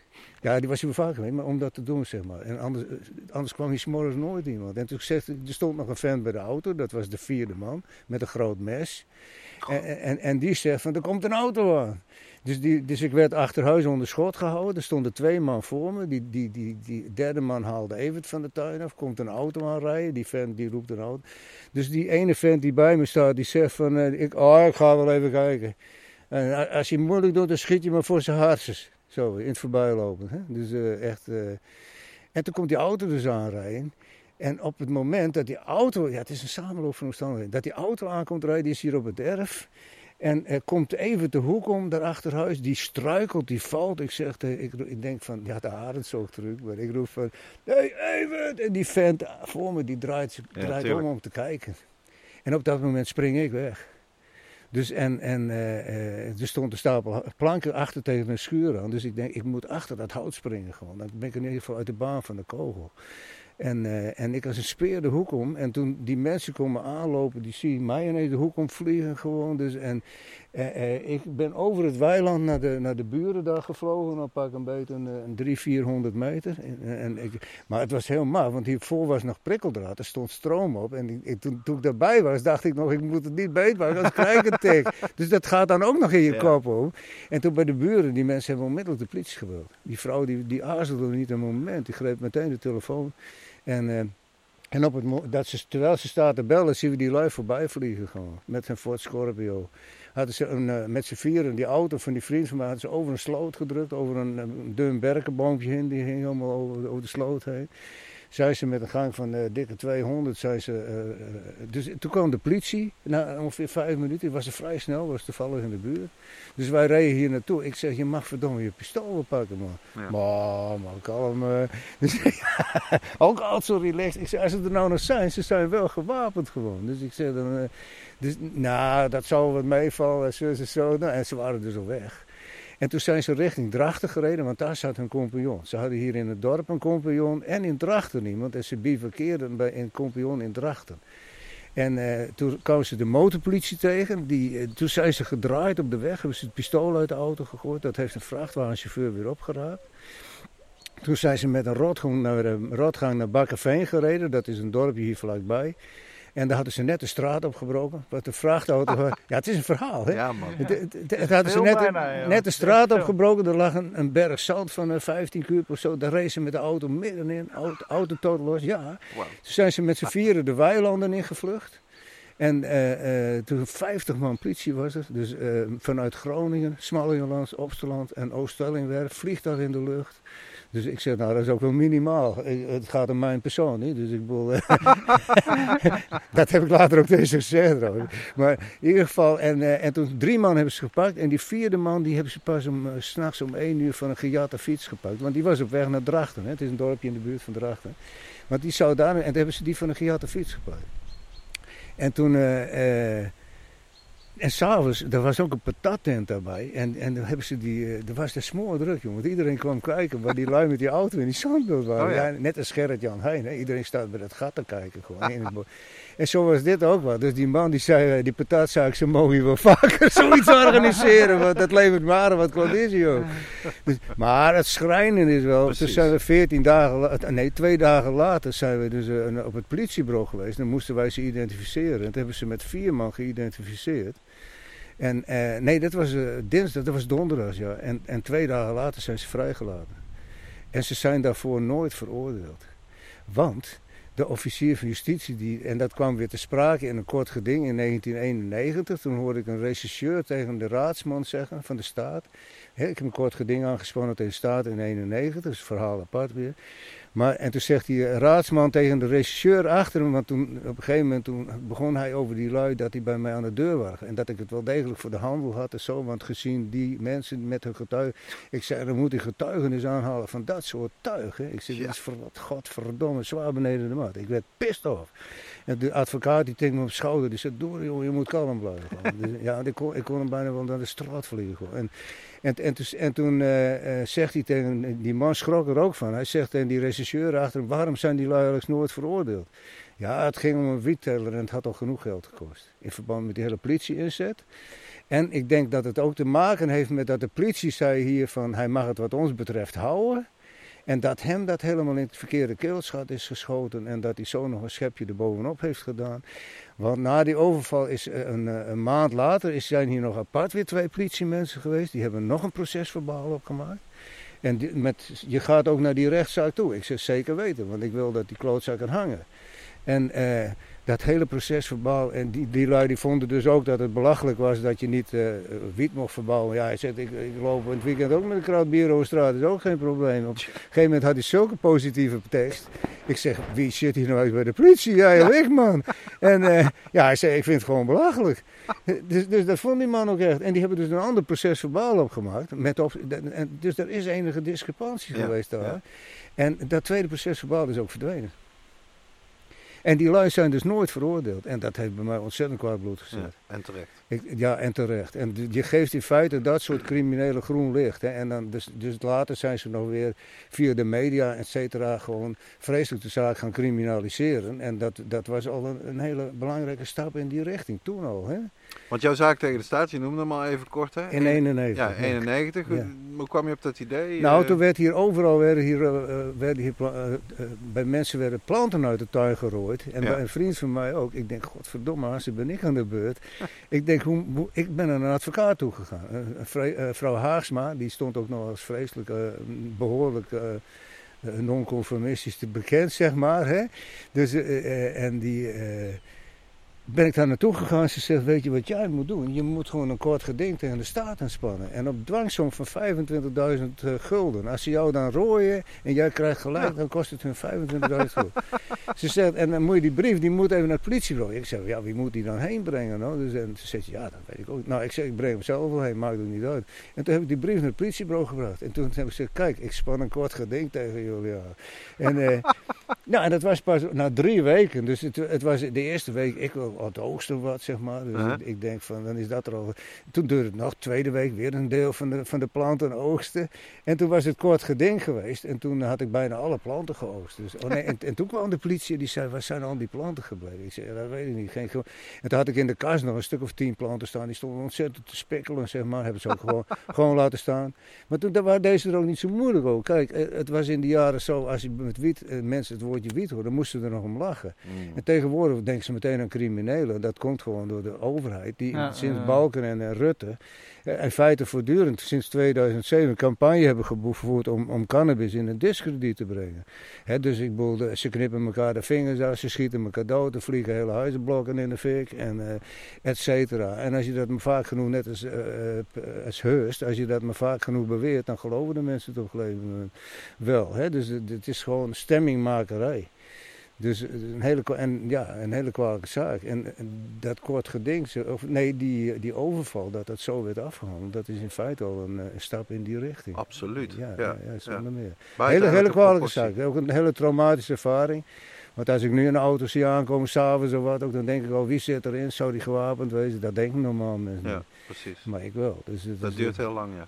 nou, dat raak je nooit weer kwijt. Ja. Ik heb één keer nog gehad, een, een paar jaar geleden, toen kwamen die mensen, die hadden de verwarming aangelegd. En die kwamen in zo'n grote Ford met zo'n laadbak erachter, wel, zo'n monsterwagen. Ja, zo'n. En, en, eh, ja, en er stappen drie man uit met Ja, zonnebrillen op, dus ik herkende ze. Ik, en toen, nou, toen sloeg het me helemaal op mijn hart gewoon. Ja. En toen zag ik de vierde man uitstappen en die herkende ik. Ik dacht, oh Oh, godverdomme. gelukkig de Ja, viel weer een pak van mijn hart. Nee, maar dan Zo. sloeg echt een Ja, beetje de tuurlijk. paniek toe. Hij is toch een soort van PTSD? eh, of, Absoluut, eh, ja. PTSD, Ja, dat is het ook ja. natuurlijk. Maar kijk, als dat de overheid die, die er dan zo op reageert.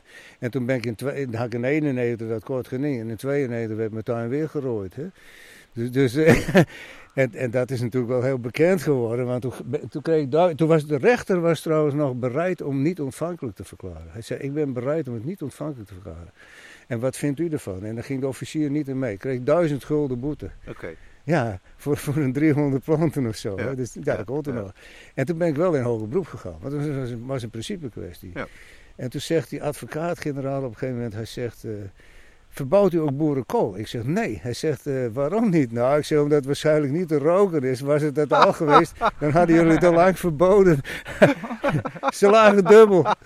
Mensen in de zaal ook. Joh. Echt, waar. echt, de volgende dag artikel in de krant. Waarom boerenkool niet te roken? Dus, ja. En het, het, het aparte was, wel, ik verbouwde wel boerenkool. Maar ja, maar ik gooide het er zo uit. Het was ook echt, eh, nou ja, dat, dat, dat heb je wel. En toen, dat was Dato Steenhuis. Ik, de, Oh ja. ja. de jonge luisteraars onder ons, die kennen die man niet. Maar die is later met zorg, van het OM. met zorgdrager nog in de klins geweest. Ja. En, en, eh, en die zegt op een gegeven moment, had toen in Vrij Nederland, die las ik, die, die lees ik mijn hele leven al. Die, daar stond in van, eh, dat hij zei, als meneer Jong de Vrij Nederland had gelezen, dan had hij kunnen lezen dat ik, ik zei, ik heb het gelezen. Hij zei dat ik het met hem eens ben. Maar ja, gezien de, de, de internationale verhoudingen, et cetera, moest ik het maar zien als een, die duizend gulden als een bijdrage in de strijd tegen de tweeslachtigheid. Ja. Dus, Ja. dus, dus de heer De Jong die zei, daar ben ik dan mooi, mooi klaar mee. Een, Ja, la- precies. een, een lading stress en dan ook nog duizend schulden erachteraan. Iedereen zei natuurlijk van, nou dat is een koopje. maar daar dacht ik anders over. Nog geen 3,5 gulden Maar kijk, ik, ik was overvallen geweest en die, en die lui niet veroordeeld. Dus Ja. dat, dat speelde ook een... En toen hebben ze dus me na- daarna 16 jaar met rust gelaten. Ja, Ter- precies. Terwijl iedereen in het dorp wist dat ik verbouwde. Ik deed er ook nooit geheimzinnig over. Ze zei, wat staat er in die kast? Dan zei ik hennep. Ja. En, en, eh, en er waren ook verschillende mensen hier in het dorp die dachten van... Nou, die doeren die is gewoon eh, een biologisch kweken. En die levert aan een koffieshop. Nou ja, Ja. die koffieshop moet bevoorraad worden. Dus dat zou... Hand. Ja. Dus, en ik, dus ik werd er ook niet door, eh, vreemd door mensen aangekeken of helemaal Mhm. niet. Dus het is ook nooit een probleem geweest. Totdat ze me in 2008 wel weer ineens over, overvielen. En dat voelde ook echt als een mes in de rug.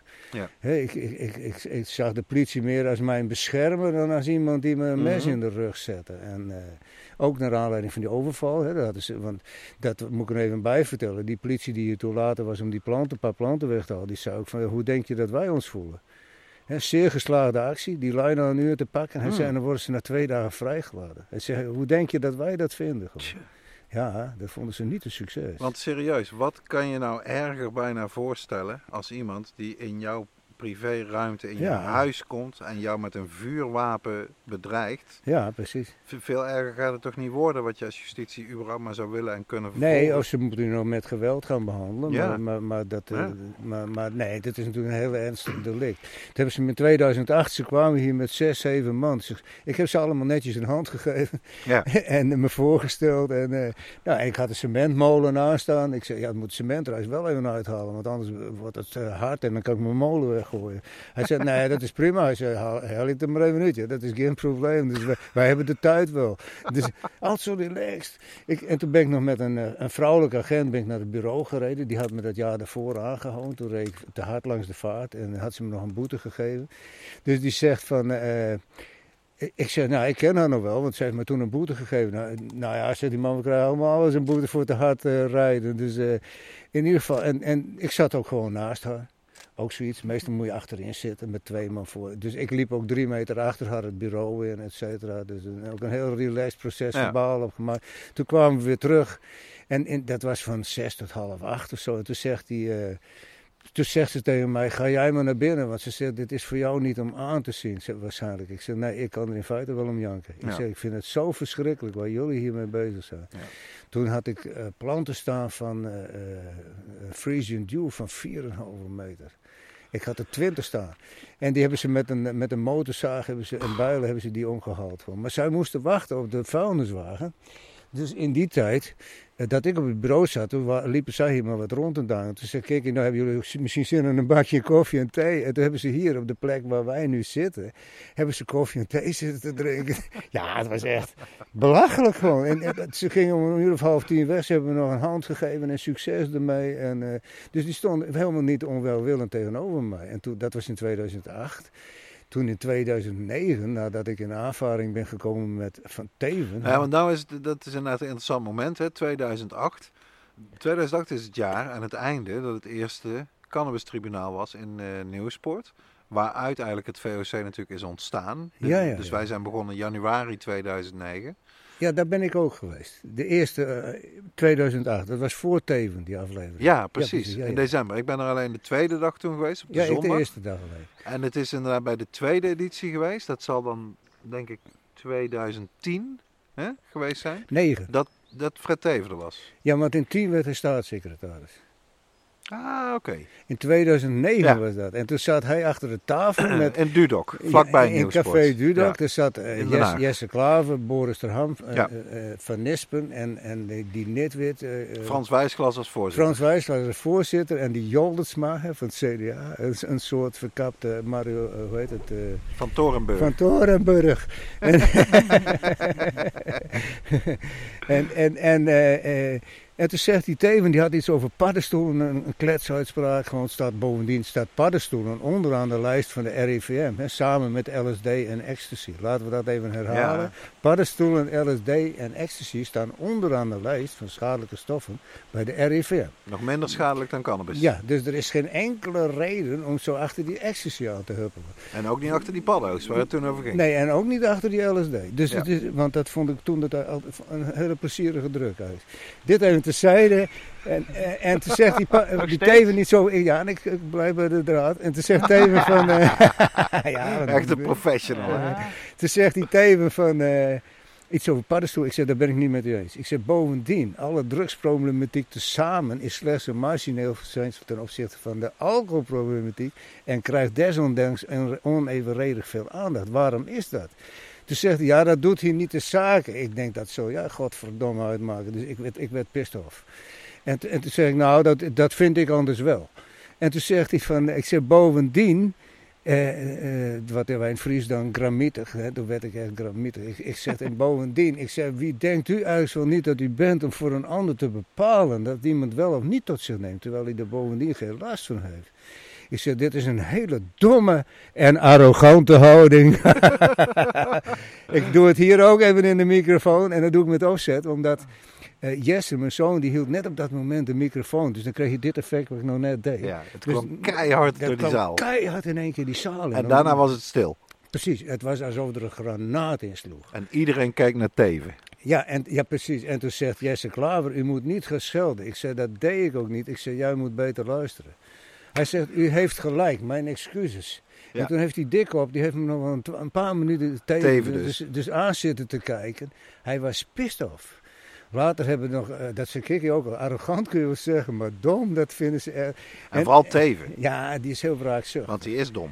En, en toen, en toen eh, Van Acht heeft nog een verhaal gehouden, et cetera. Ja, die Dat was een prachtige editie eigenlijk. Ja, die Teven die was zo pissed off, hij heeft niemand een hand gegeven. Hij is, Ja. hij is zo weggelopen. En ik denk dat toen in 2010 werd hij staatssecretaris. In 2011 kwam ik met Nederwiet een movie op de televisie. En prompt kreeg ik in, dat jaar in de, in de zomer te horen dat ik ineens zeven oosten had gehad. En 200 kilo. Hè, te waarde van 520.000 euro zonder lampen. Hè. Dus Ja. eh, toen stond ook al op eh, Facebook. Toen jongen- kwamen de bizarre verhalen los. ja, de jongen die verdient geen straf, maar de Nobelprijs van Landbouw. Ja. En, en, eh, maar dat heeft er waarschijnlijk mee te maken. Dat kan dus zijn, het heeft er ook in de krant gestaan, dat die, dat die Teven dat die daar eh, een vinger in heeft gehad. Het zou heel goed kunnen. Maar weten we niet, dat ik- weten we ik niet. Ben, ik ben er ook helaas bang voor. eh, dat, dat dat daar toch wel... Echt misbruik al weet ik van, helaas eh, niet zoveel van. van ja, macht. Ja. Maar eh, ja. Maar luister, jij hebt gewonnen, hij niet. Nee, dat is Uiteindelijk. wel- hij is buschauffeur, maar hij is ook nog... Hij is buschauffeur. hij is ook nog... Nou ja, moet je nog... En jij hebt je huis nog. Ja, precies.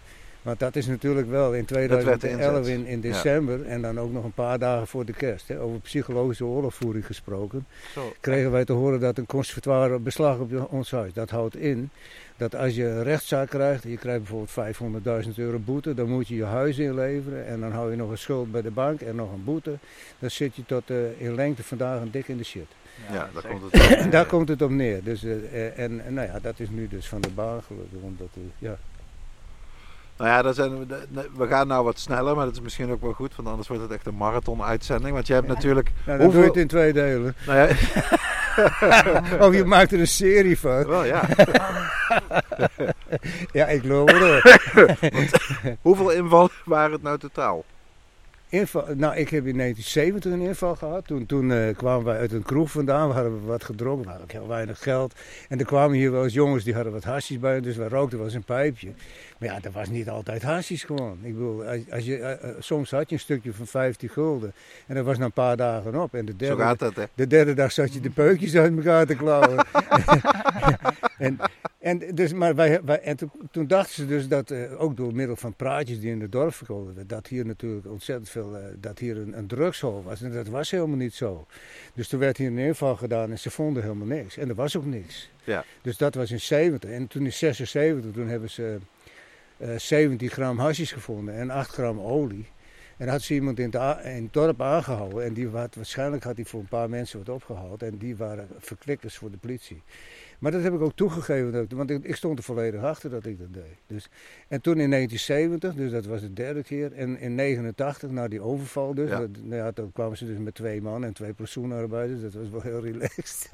heb ik zelf ook nog meegeholpen trouwens. Om de tuin leeg te halen. Ja, het moest toch. En, eh, Dat vind ik wel onbegrijpelijk, eerlijk gezegd. Nee, dat, zou ik denk niet Nee, doen. maar omdat alles was al weg. Dus eh, eh, er zat al geen. Dus het waren meer de restanten die aan het opruimen was. Dus van- Ah, vandaar oké. kon het. Nee, dat, want anders, kun- anders ga je dat niet doen Dus natuurlijk. uiteindelijk altijd gewoon assistenten om zijn. eh, Anders ga je dat niet doen. Nee, maar deze Zo moet je het eigenlijk zien. Ja. Ja. ze hielpen je mee voor Nee, de maar dit moet je anders zien, omdat die, die politiemensen waren het er zelf ook helemaal niet mee eens. Dus, dus dat ligt even iets genu genuanceerder. En toen in eh, 92 weer een inval. En toen in, eh, in 8, 9, nee in 8, in 2008, 2010, 2011. Ongelooflijk. Hè? Ja, dat is ongelooflijk. Het slaat helemaal nergens op. Ja. Ik herinner me dat je me een keer zei van... eh, ik ken jou, eh, hoe je woont, ik ken je oprit. Jouw eh, brievenbus staat wat verder naar de weg natuurlijk. Dat elke dag als je naar die brievenbus liep, dat je dacht... zit er iets in van justitie? Weet je, komt er weer dit? Komt ja, die rechtszaak, hè, die van 2015, 2018. Ja, natuurlijk. En al die, ja, want dat, dat hangt natuurlijk toch wel aan zo'n zwaard van Damocles boven je kop. Hè? Ja. Dus ook als je, als je zo'n rechtszaak hebt gehad, zeg maar, en dan, dan stond ik op de gang, dan was ik helemaal koud. Ja. Stond ik gewoon helemaal te shaken van, eh, van de zenuwen en de inspanning. Hè? Omdat Mhm. het, het, het, het belast je zo. Oh ja, Dus, zeker. eh, het, het went wel trouwens aan de andere kant. die in 18 had ik het al minder, maar eh, Ja, de inzet is natuurlijk enorm hoog. Namelijk, je kan je huis gewoon kwijtraken. En jouw huis is niet zomaar eh, je bestaan. een appartementje, zeg maar. Ja. Dus ja, Nou, wij beiden. Hè? Dus het Ja. is, ja. het is echt een levenswerk. eh, ja, ja, het is, Nou, eh, het is je bestaan. Hè? Dus, Dus, dus laten we even teruggaan naar de laatste rechtszaak. ja, Namelijk de, triom de triomferende rechtszaak, toch? nou in zekere zin? 2015 ook natuurlijk. Hè? Dat was ook een. eh, Ja. Daar, daar begon het mee. eigenlijk. Want even voor de duidelijkheid voor de luisteraars. Jij hebt zowel de strafzaak als de... Dat is dan bestuursrecht misschien, toch? Of niet? De ontneming. Of, Dat, dat denk ik wel. Ja, ja. Ja. dus eigenlijk twee aparte zaken en twee aparte Een uitspraken. ontnemingszaak en een strafzaak. Ja. ja, ja. De strafzaak kwam eerst. Ja. Eh, jij hebt je verhaal gedaan. Jouw advocaat Challing heeft ook een, ook een verhaal gehouden. Dat was in 2014. Dus toen werd ik aangeslagen voor 520.000 euro. Zeven oosten in één jaar. En, en, en toen kreeg ik uiteindelijk, eh, ik meende, eh, 233.000 euro boete. En eh, eh, beschuldigd van 100 kilo was het toen. En 100 uur dwangarbeid of zo. Hmm. En toen ben ik in hoger beroep gegaan, dat was in 2015.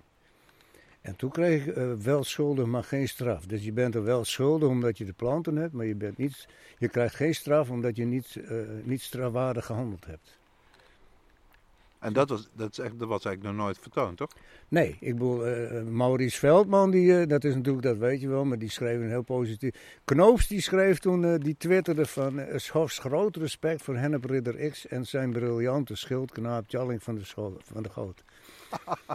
Nou, dat zegt wel iets als hij dat zegt. Hè. Dus- Ja. En, en toen Maurice Veldman, die had hè, ook een strafadvocaat, die had geschreven van, eh, ja, dat is natuurlijk hartstikke leuk voor mijn ego, maar die schreef van, eh, eh, het, het is ongekend wat hier gebeurd is, want zoals Doeren de Jong zich als een frontsoldaat manifesteert, hij zei dat werkt in de regel als een rode lap op een Ja. stier, ook de mate waarin ik het OM erop aanviel. Hmm. Hij zei dat werkt in de regel als een, een rode lap op een stier en in, in zijn geval zijn de rechters hebben hem op een voetstuk gezet. En dat is ongekend. Dat had hij nog nooit meegemaakt. Hetzelfde is ook natuurlijk dat ik mijn eh, DNA moest afstaan ineens. Toen ben ik daar ook tegen, eh, bezwaar tegen aangetekend. Oh, dat was ook dus nog weer een rechtszaak. In het kort. Ja, ik dacht, we zitten achter een tafeltje. Maar daar kwam dus ook een, een officier en een rechter en een griffier aan te pas.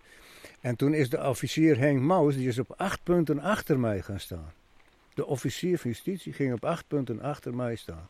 Dat heb ik later ook nog weer in die rechtszaak gezegd in 2015. Van ik heb gezegd dat het OM met één mond spreekt. Ja. Maar als ik dan de, bij heer Maus mij dus al onschuldig verklaard, hoe kunt u mij dan veroordelen? Want jullie spreken met één mond. Ja. Ja.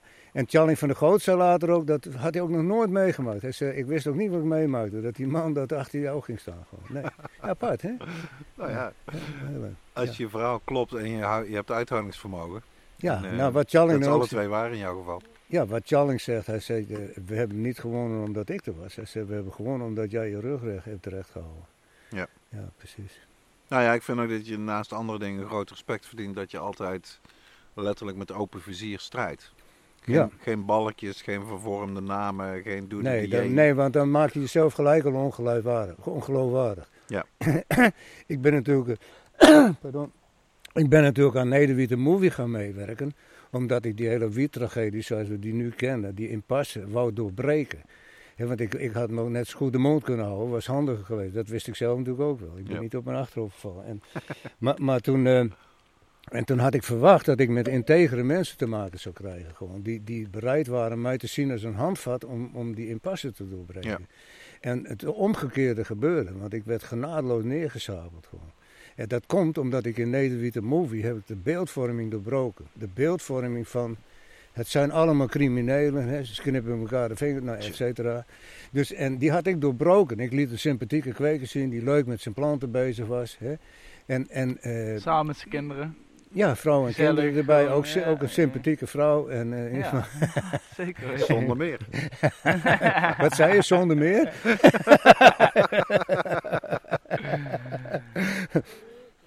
Nee, maar, maar en, en, en om die beeldvorming, kijk, zij hadden hun best gedaan om dat in het criminele... Ja, zeker. Ja. En kijk, en toen door... Max Daniel, daar werd een heel plan voor gemaakt. Ja. Daar heb ik dus nog een stuk over geschreven. Daar heb ik drie keer een stuk over geschreven. Twee keer werd het niet geplaatst en de derde keer wel.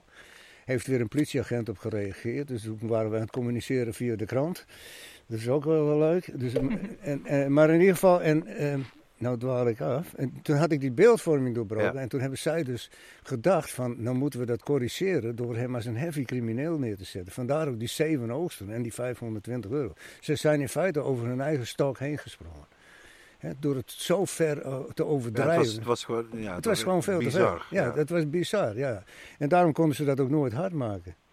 En dus Want wat ik me nog herinner van die ondernemingszaak, want ik ben naar beide zaken toe geweest, Ja. ook met de uitspraak, is dat, dat uiteindelijk die rechter, die noemde nog een, een, een kostenpost die jij had opgevoerd, Ja, ja. namelijk voor biologische bestrijding voor, Voor je de- planten. Ja, spint. Ja, en dat je dan uiteindelijk, dat je zelfs uit zou komen op een... eh, Min 20. Ja, op Ja. een verlies. Maar dat moest ik dan maar voor lief nemen. ja, geweldig. Ja, die man die stond achter me. Kom mijn broer. Ja, ik dat vond hem een hele sympathieke man. Absoluut. Ja. Ja, hij stelde goede vragen, luisterde goed. ja, precies. En gaf je ook de ruimte om je woord te... Kijk, je hebt altijd dat mensen die nou een rechtszaak eventueel nog te goed hebben, die moeten onthouden. Ze hebben altijd het laatste woord. En als zou je drie uur aan het woord wezen, je hebt het laatste woord. En daar moet je gebruik van maken. Ja, ja. Zeker. Ja. Ja. En als je, er, als je daar nou op terugkijkt, heb je eigenlijk spijt ervan dat je met Nederwiet de Movie hebt meegedaan? Nee, dat niet. Nee, maar als ik van Ondanks al die Maar als ik van stress. tevoren had geweten van dat, dat ze de, mijn huis, is, eh, ons huis zo zou bedreigen, dan had ik er niet aan mee geweest. Ja, Zo- ja, zonder meer niet. Nee, Maar dat kon je niet weten. nee dat, dat kon ik niet. Had ik ook niet verwacht. Ja, nee, precies. Want jij dacht natuurlijk altijd... Ik ben niet een groot iemand. Dus ze kunnen nooit iets heel groots tegen me... eh, Nee, dat was ook hè? zo. En bovendien, ik had gedacht, van, net wat ik zei, eh, van de insteek van dat iemand zo bereid is Ja. zijn eigen schaduw heen te springen. Als ze dat nou eens eh, gehonoreerd hadden, hè, dan was dat veel, veel verstandiger geweest En natuurlijk. goedkoper voor de belastingbetaler. Ja, natuurlijk, want het is, eh, nou ja, dat weten we wel. Ik bedoel, er gaat 5 miljard per jaar in een drugsbestrijding. Hè? En dat levert 0, niks op. Ja, niemand rookt er één gram minder Nee, op. niemand rookt er een gram minder om. Het is zelfs zo dat heroïne is 40% zuiverder geworden en 70% goedkoper. Eh cocaïne is zuiverder geworden. Er wordt minstens 700 kilo wiet per dag verkocht. De, de ecstasy staat onderaan de lijst van schadelijke stoffen. Dus, en, en, en het dus, eh, verder gebruikt niemand er een gram minder om. Dus je gooit in ve- 40 jaar tijd, gooi je ieder jaar zo. En nu zal het wel meer zijn, maar minstens 5 miljard euro Ja. over de balk. Ja. Hè? Naast dat dat nog een stuk betutteling is. Want ik vind wel, ik ben van mening, iedereen moet zelf weten wat hij gebruikt. Ongeacht wat het is, als je een ander daarmee niet tot last bent. Een simpele vuistregel. Ja, dat is het. En Ja. dat is het, natuurlijk wat John Stuart Mill zeg- ook zei. Hè? De, De harm principle. ja, precies. En dat is hetzelfde. Rutte is een groot aanhanger van John Stuart Mill. hè? Ja, want een grote liberaal. Dat heb ik dus ook al eens gezegd. Van Ja. als, als die John Stuart Mill bes- meemaken wat Rutte nu uithaalt als liberaal, dan, dan, dan ligt hij in zijn graaf te wentelen, weet je wel. Dan, dan, dreigt hij al bijna op te, dan dreigt hij al bijna op te stijgen. Of hij graaft zich dieper in. eh. Ja, of hij, of hij gaat de andere kant op. ja, dat zal het wezen. ja. Hey, Doede, ik wil even naar het VOC. Zoals Ja. je zei, jij was, eh, bij het allereerste cannabistribunaal was je al bij. Ja. Eh, toen bestond er nog geen VOC. Dat is eigenlijk ja, dat is daaruit voortgekomen, kan je zeggen. Ehm, er is natuurlijk een moment geweest toen, toen Joep Ome, eh, onze medeoprichter, eh betreurd, plotseling overleed. Ja. Toen ben jij de vergadering gaan leiden van het VOC, wat Joep eigenlijk vanaf dag 1 altijd had gedaan. Ja. Eh, dat doe je nou dus al ruim vier jaar. Hoe is het mogelijk? hoe, hoe vond je het destijds om dat over te nemen van Joep en, en hoe vind je Nou, dat vond ik gaat, wel moeilijk, want ik ben natuurlijk helemaal nooit voorzitter geweest. Hmm. Dus, dus alleen, ik heb natuurlijk wel met, eh, dat heb ik je toen ook verteld, met Pentjak Silat. Dan gaf ik les en dan stond ik soms voor 20, 30 man les te geven. En, en dan moet je natuurlijk ook wel een beetje orde en discipline Ja, houden. ja, ja, ja, ja. Alleen, dat is wel anders natuurlijk. Maar ik, vond, ik was er eerst wel heel onzeker in. Dat is een ding wat zeker is. Want Ja. hoe is het om die vergaderingen te leiden? Om degene te zijn die zegt, nou jij, nou jij. Met die Ja. hamer te slaan. Nou, dat, dat Je vind hebt ik... toch een hamer gekregen ook van een van je kinderen? Ja, van mijn, van mijn dochter Berber. Ja. Die heeft een eh, hamer eh, via Marktplaats. en en eh, nee, dat vind ik wel, eh, wel leuk om te doen gewoon tegenwoordig. Gewoon. Het is natuurlijk, ja, er wordt bij ons een hoop gepraat natuurlijk. Mensen zitten ook te roken. Dus, dus eh, een beetje de middenweg. Je kan niet ieder- iedereen gaan afkappen of wat ook. Dus je moet een beetje het goede en de tijd in de gaten houden. Ja. Dus ja, nee, ik vind het wel te doen. Zeker. Oké. Ik, ik, en, ik- en ik vind wel, ja, eh, eh, ik vind het in feite ook wel een beetje minder rommelig dan dat het eerst was, moet ik zeggen. Ja, Ja. ja nou, dat ben ik wel met je eens. Hij houdt goed. eh, Maar bij, goed bij, bij, bij Joep, Ja. bij Joep werd Joep natuurlijk een fa- fantastisch sympathieke kerel. Maar was het vaak wel wat rommeliger. Was wat, vaak wat meer geouwe hoer, werd wat meer gekletst. En, eh, Ja. Dus dat, dat vond ik wel, ja. Nou, ik- je moet altijd voorkomen dat mensen onderling praten tijdens een Ja. vergadering met meer mensen. Ja, Dat precies. Centraal. Centraal, ja. Ja. Oké, Rens, heb jij nog een, eh, ja, een zeker. dringende vraag? Ja, ik ben, ik ben, eh, ik ben heel benieuwd naar Doede's mening over het wietproef. Oh ja. En, en vooral het feit van, stel je voor, eh, het was 20 jaar geleden was deze wietproef eh, gestart. Had jij daar wellicht aan meegedaan? Eh, Ja, dat, eh, misschien wel, ja. Dat, dat, dat durf ik juist niet te zeggen, gewoon. Dat, dat, nee. Maar hoe, hoe vind je de, wat denk je over de wietproef zelf? Nou, Heb je er, heb je er überhaupt een mening over? eh? ik Nou, heb daar zeker dat zal een mening wel? over. Ja, daar moet je wel op rekenen. Ten eerste is die wietproef, dat gaat natuurlijk over tien kwekers. Hè? Dus ik ben benieuwd hoe de variëteit is. Ik vind, mijn idee is gewoon dat het het beste is. Hè? Want dit is een eenmalige proef. Na deze proef willen ze er ook weer mee stoppen. Nee, het is niet de bedoeling dat dit de inleiding tot een legalisering is. Tenminste, dat is de, niet de bedoeling van het CDA en het CU. Maar na- als je een wietproef begint, dan moet je dus in feite... Ten eerste zijn het maar tien eh, kwekers. Het zijn geloof ik 60 coffeeshops of zo. Ja, ja, 80. a- ja, 78. Wacht eens even, dus er zijn er nog een hele hoop coffeeshops die er niet aan meedoen, die wel hashies verkopen. Dus want hoe gaat dat met die hashies worden? Hè? Ik bedoel, dat is ook nog de vraag. Die mensen hebben natuurlijk niet die uh, hashies in voorraad, die nou die wiet geleverd krijgen.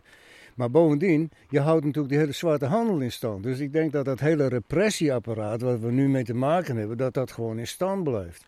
Gewoon simpelweg, omdat het verbod is het, de kern van het probleem. Als jij bijvoorbeeld eh, eh, in de coffeeshops verkoopt en dan de wiet die zou duurder zijn dan op straat, dan hou je die straathandel toch in leven gewoon. En dat komt gewoon omdat dat verbod er is. Kijk, als je boerenkool gaat verbieden en de verkoop toestaat, dan krijg je exact hetzelfde probleem. Het heeft geen reet met het gewas te maken, maar alles met het verbod.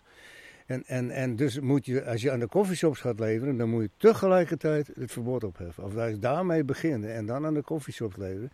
Bovendien is natuurlijk het veel beter dat je de coffeeshops, wat ze zelf ook liever willen, eh, dat die de kwekers aanwijzen. Waar Ja. ze natuurlijk al, al, al 30, 40 jaar zaken mee doen. Die mensen hebben hun kennis en hun know-how, hun expertise. Hè, en, en dan ga je die controleren op kwaliteit en hoeveelheid. Hè, en, en, en zo simpel is het natuurlijk. En dan heb je meteen een heel netwerk van mensen die levert. En, en, het is er eh, allemaal al. en, en het verbod opheffen, zodat iedereen zijn eigen planten kan verbouwen natuurlijk. En het maakt niet uit, het moet net als met bier en wijn. Hoeveel je verbouwt, moet je zelf weten. Al zet je er 200 neer. Ik bedoel, maar als je het gaat verkopen, dan ga je naar de Kamer van Koophandel. krijg je controle, et cetera, betaal je belasting. Dus zo simpel is het natuurlijk. Hè? Ja, zeker weten. Het is natuurlijk waanzin dat, dat, dat je, de regering denkt gewoon het recht te hebben om te bepalen wat jij voor je welzijn wel of niet uit je tuin haalt. Hè? Over dat Rutte die zegt dan de verantwoording bij de mensen zelf, die moeten mensen zelf grijpen, hun verantwoordelijkheid. Hè? En dat Mhm. moet gestimuleerd worden. En- Ja, maar zeker. dat houdt op bij je tuin. Ik heb natuurlijk ook al geschreven, en mijn tuin zit al vele jaren in een niet zo bijster intelligente lockdown.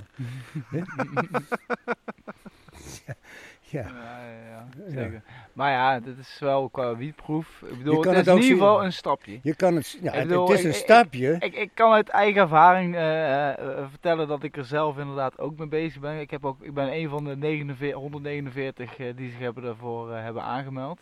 Ja. Maar ik heb het dus echt met alleen maar mensen uit de industrie zelf gedaan. Dus met koffieshop-eigenaren die er financieel instappen. Maar ook kwekers die dus al jaren voor koffieshop kweken. Die zich daar ook dus mee gaan bemoeien. Dus daarom denk ik dat ja, maar ik... er worden maar tien kwekers aangewezen. Hè? Ja, het is, het is heel oneerlijk. Het is heel oneerlijk. En Maar ze ik gaan loten, van... hè? Bij gelijke geschiktheid wordt het loten. Dan zegt dat nog zo'n tromp, hè, die, en, en hoe heet die andere gast? Die, eh, Och man, breek me de bek niet open. die de Daar gaan we het niet over hebben. Daar gaan we niet Tromp over... en Pieter Tops. Ja, en Pieter het Tops, die hadden- illustere hadden- ondermijningsduo elke Ja, dag dus- te boeken voor eh, shows. ondermijningsduo, precies. Want die zeggen dan bijvoorbeeld in Canada, zie je gewoon, dan is het te duur in de coffeeshop. Dus dan neemt de zwarte handel op straat toe. Of er is niet genoeg voorraad. Mm. En dan zeggen ze, zie je wel, legalisering Helpt leidt, leidt tot criminaliteit. Ja. Terwijl die rotzakken gewoon jarenlang de hele zaak zelf gecriminaliseerd hebben. Hè? Ja, Maar kijk, het verbod is het probleem. Je hebt gewoon niet, niet het recht ook niet om het te verbieden. Want het is natuurlijk discriminatie wegens welke omstandigheden dan ook is verboden. Dat is artikel 1 van de grondwet. Ja, dus je kan niet zeggen, jij houdt van alcohol, is goed. Jij Nee. houdt van wiet, Nee, slecht. nee, precies. En wat jij ook eh, schreef, in artikel 10 en 11 natuurlijk nog, hè, het recht op zelfbeschikking. Ja.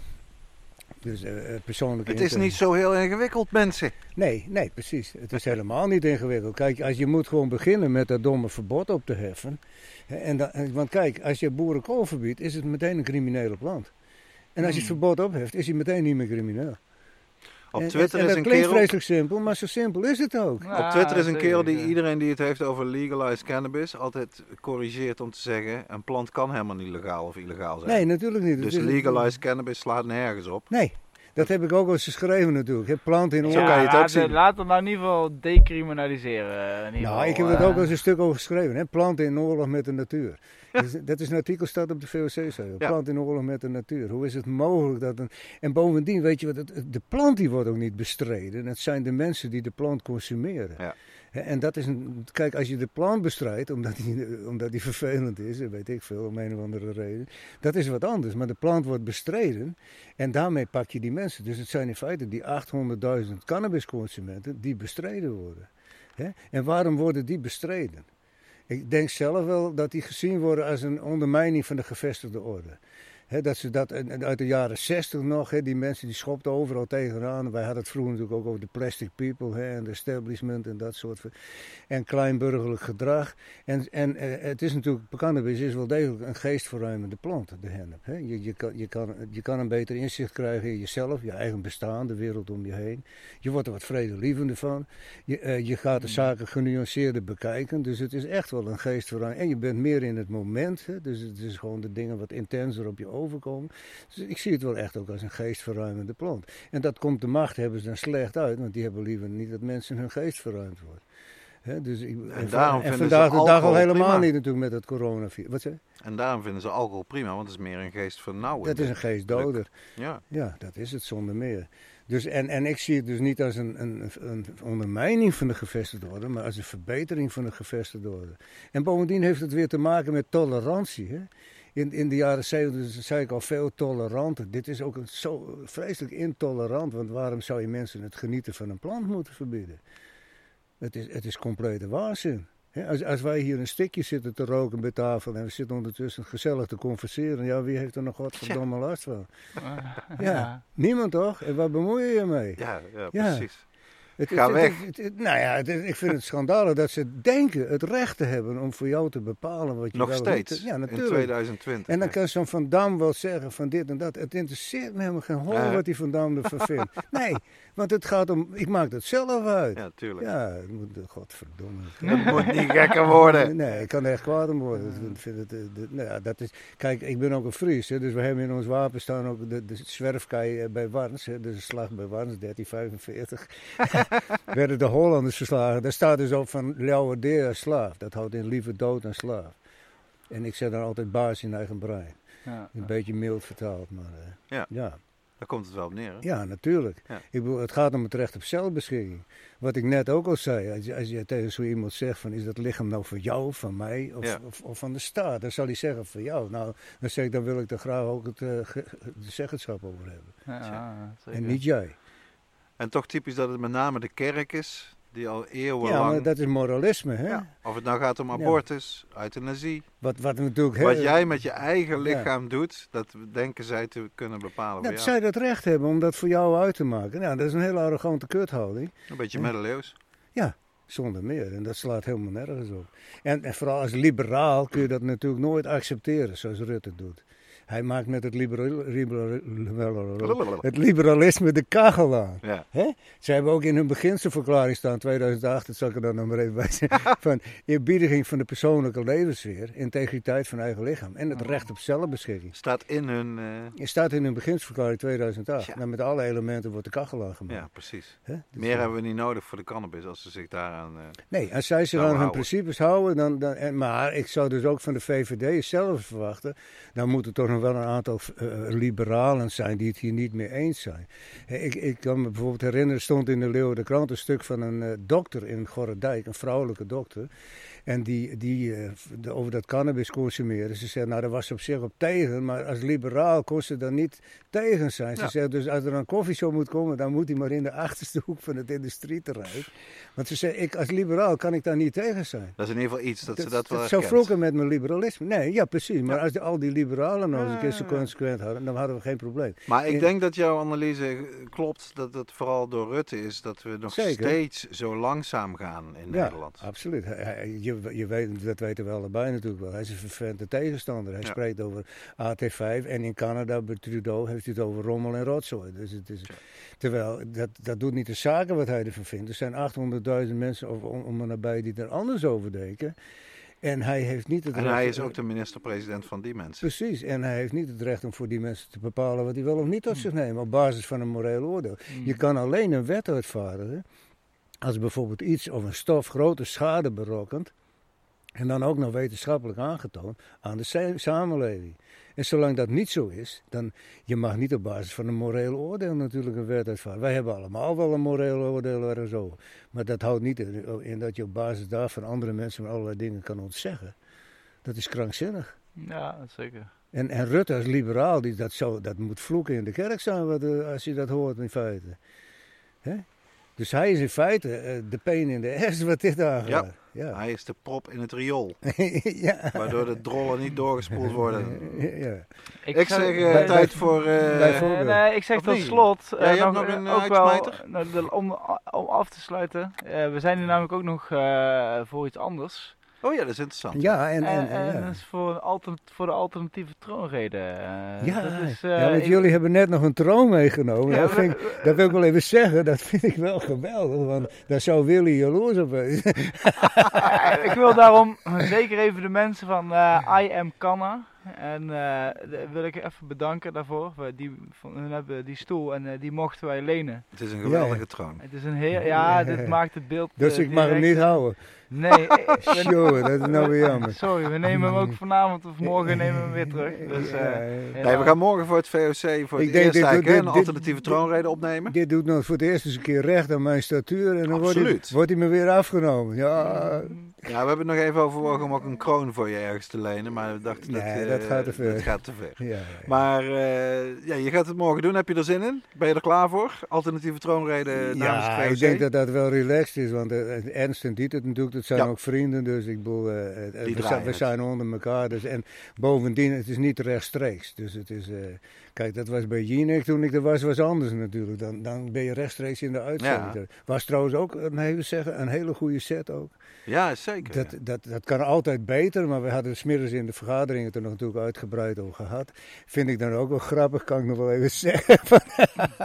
Toen hadden ze me smiddags gebeld om, eh, voor, eh, ter, eh, voor, voor de Jinek informatie. Wat vindt u van de heer Opstelten? Ik zeg, nou, ik zeg, dat vind ik een hele, eh, eh, hoe heet het, eh, eigenzinnige, arrogante, ehm, re- regenteske man. Die naar niemand luistert en zijn eigen agenda volgt. En, ja, dat was heel eh, juist getypeerd natuurlijk. En, Ja. en, en, maar toen was er een communicatiemedewerker van de VVD, die was er toen aanwezig, een man van de jaren 65, had behoorlijk drank op trouwens.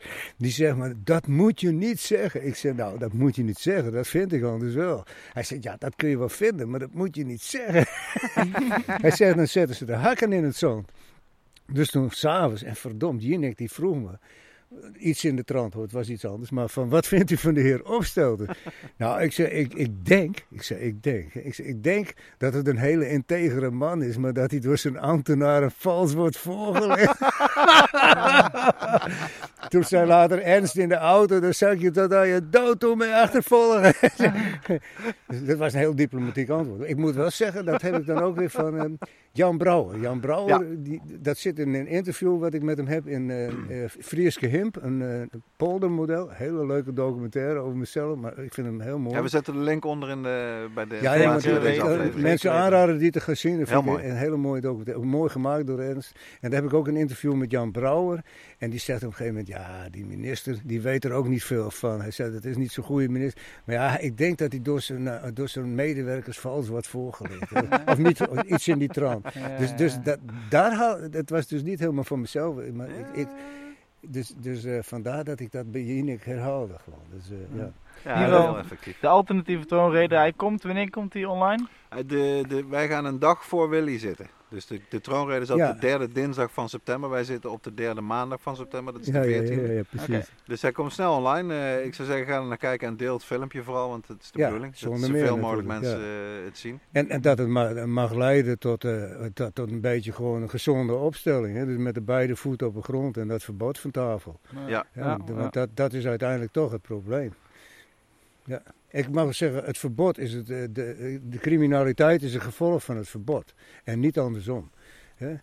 Ja, dat, dat is, dat Het, is het, daar het, verbod voor. is in feite eh, het fundament van het eh, criminele circuit, wat ik wil zeggen. ja. Ja. En de criminelen die zijn blij met dit verbod.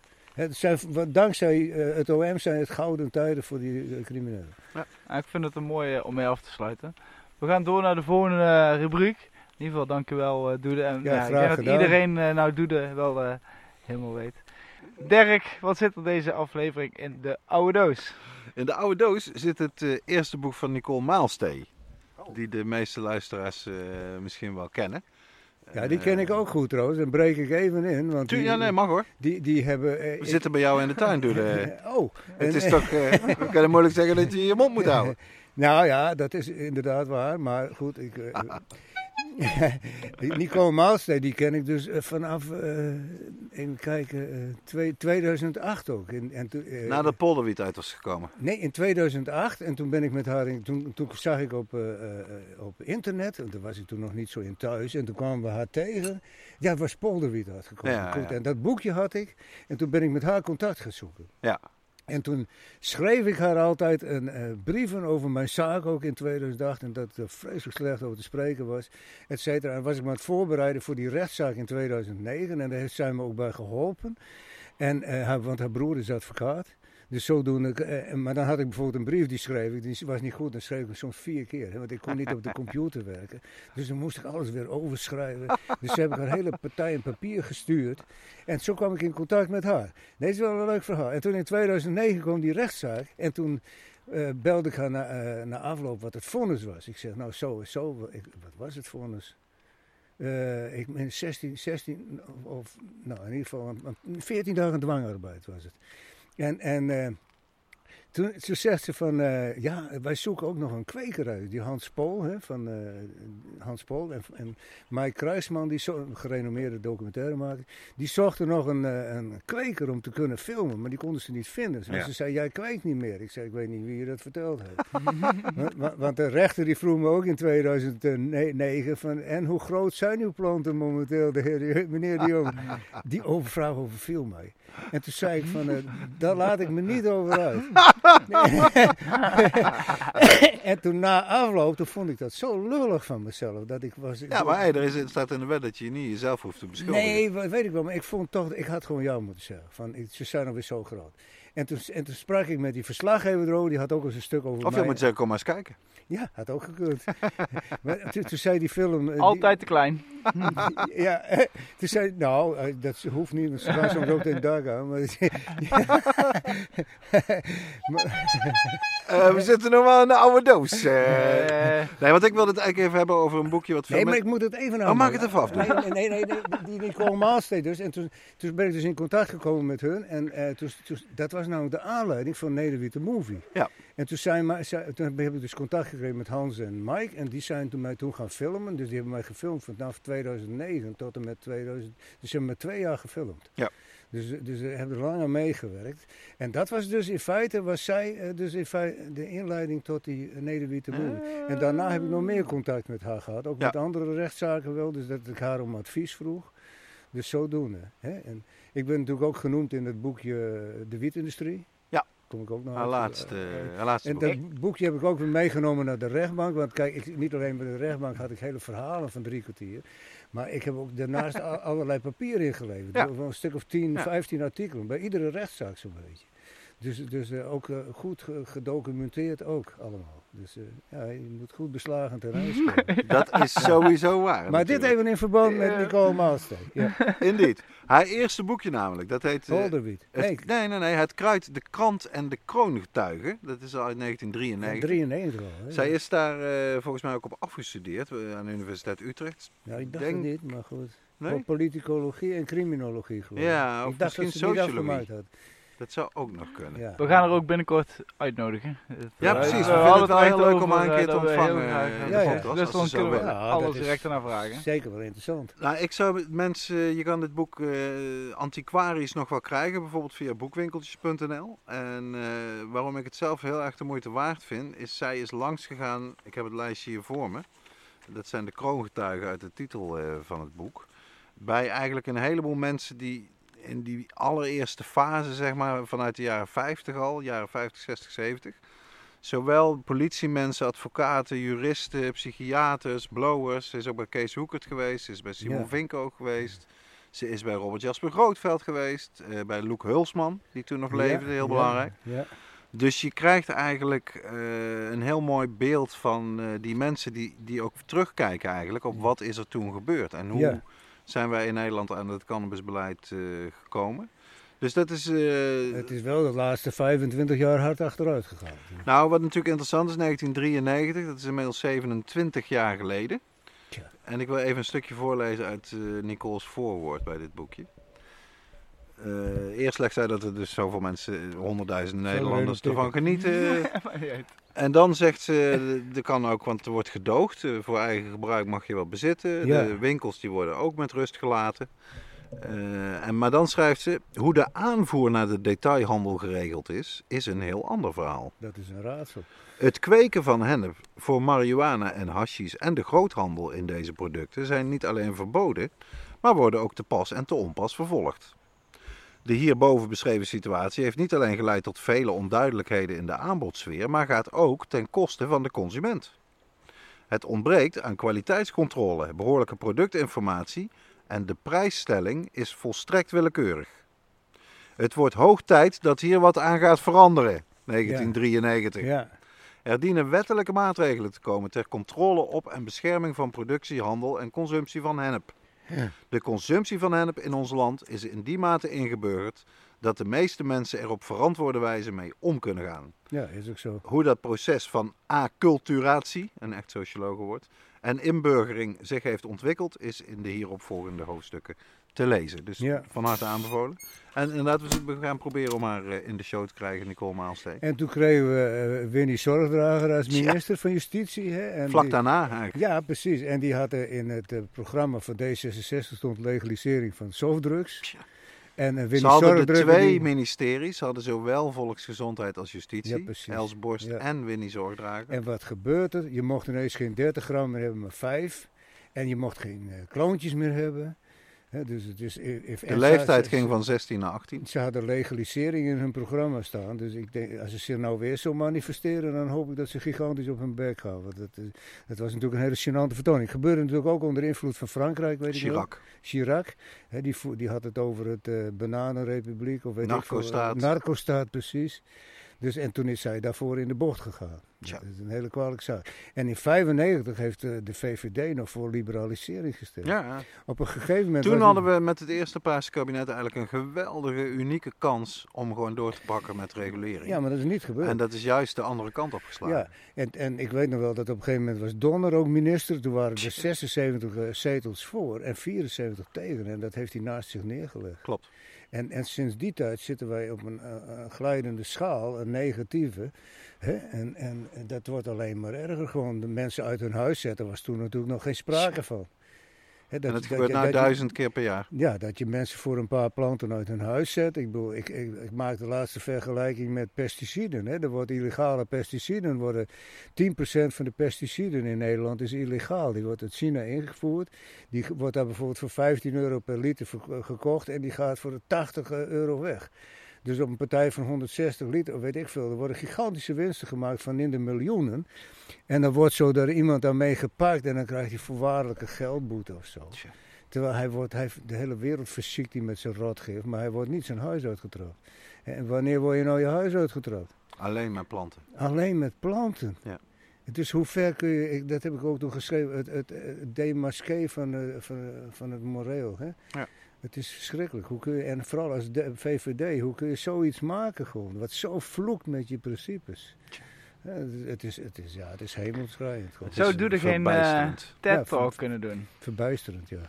Nou, Serieus. laten we eens beginnen met een goede troonrede op te nemen. Ja, dat is eh, inderdaad. die inderdaad. TED-talk eh, die Eh, komt later nog wel. Misschien eh, ben ik iets te iets enthousiast. Nou, ik zag gisteren nog, dan wil ik er ook, dat is een heel ander verhaal hoor, heeft hier niks mee te maar dat was... Wel een beetje snel, hè? Ja, dat was niet Nina de la Parra. Want- In Mondo. Kijk je het programma was, Mondo?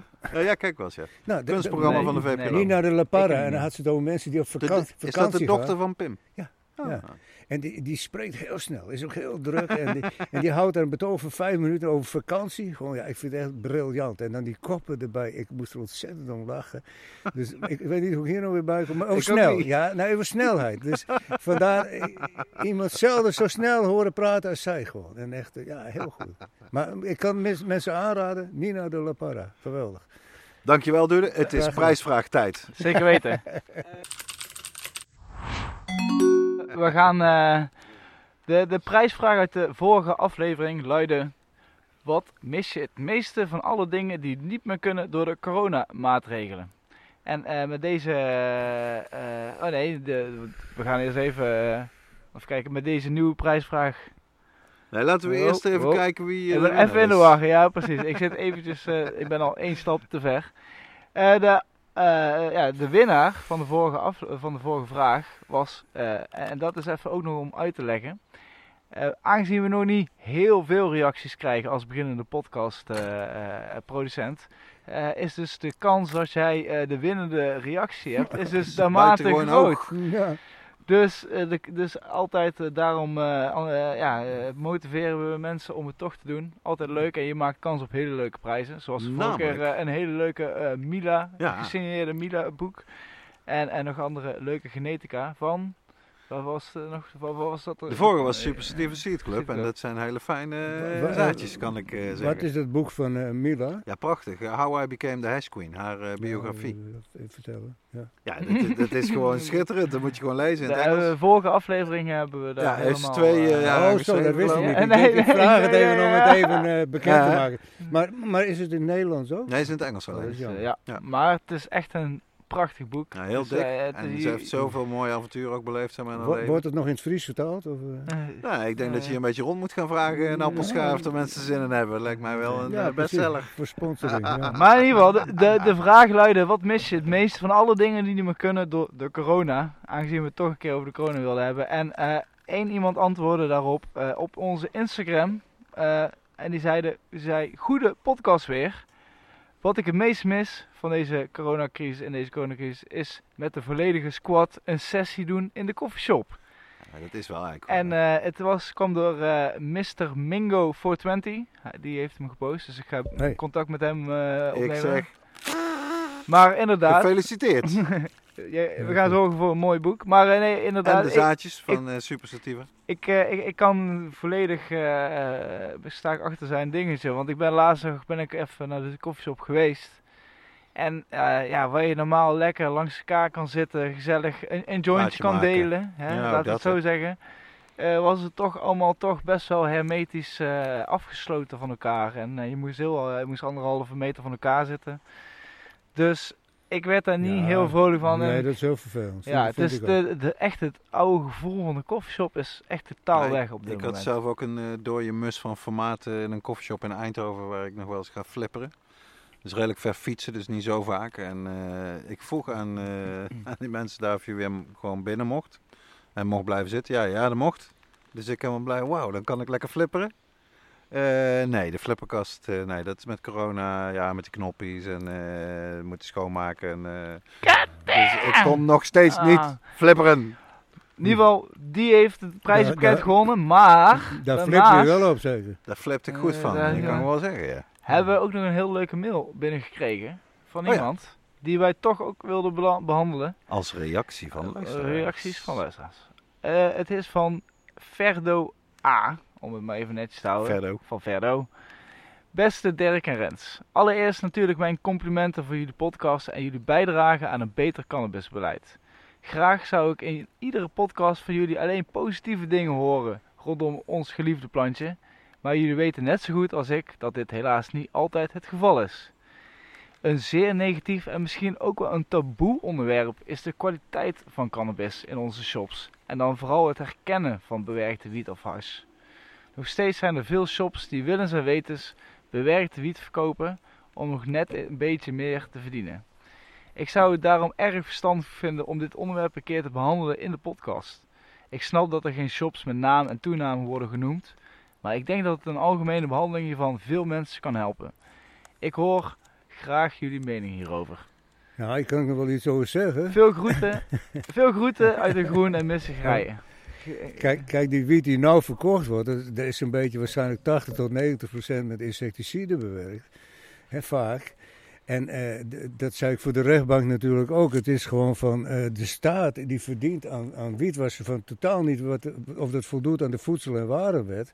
Ja. En wij hebben ook eens eerder gezegd, zou je misschien een soort eh, centrum moeten hebben waar alle wiet naartoe gaat, waar je de hoeveelheden kan controleren en de kwaliteit. En dat het vandaar weer naar de coffeeshops Mhm. gaat.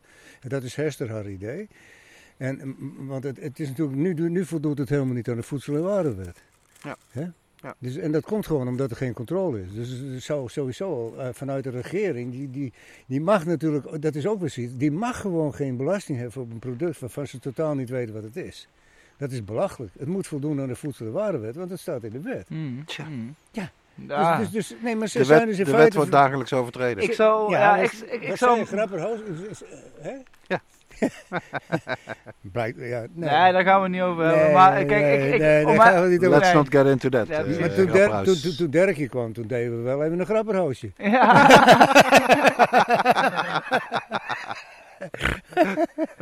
ja, dat kan ik ook weer niet ontkennen. Nee, kijk, ik ben ook van mening. Nee, ik vind het eh, wat, wat, eh, wat Dat is Ferdo- absoluut een goed punt wat wat hij Ferdo maakt. zei, ja, ik ben eh, daar ook vaak enorm Ja. aan het, over aan het klagen over eh, de gemiddelde kwaliteit van de cannabis in coffeeshops. Vooral in de plek waar ik dus eigenlijk ben opgegroeid, in Eindhoven. Ik, ik kan nou geen één, ja, er zijn enkele coffeeshops die, die het proberen. Maar ik, ik rij gewoon nog liever een stadje verder dan ik eh, in mijn eigen stad wiet ga halen. En dat vind ik echt verschrikkelijk.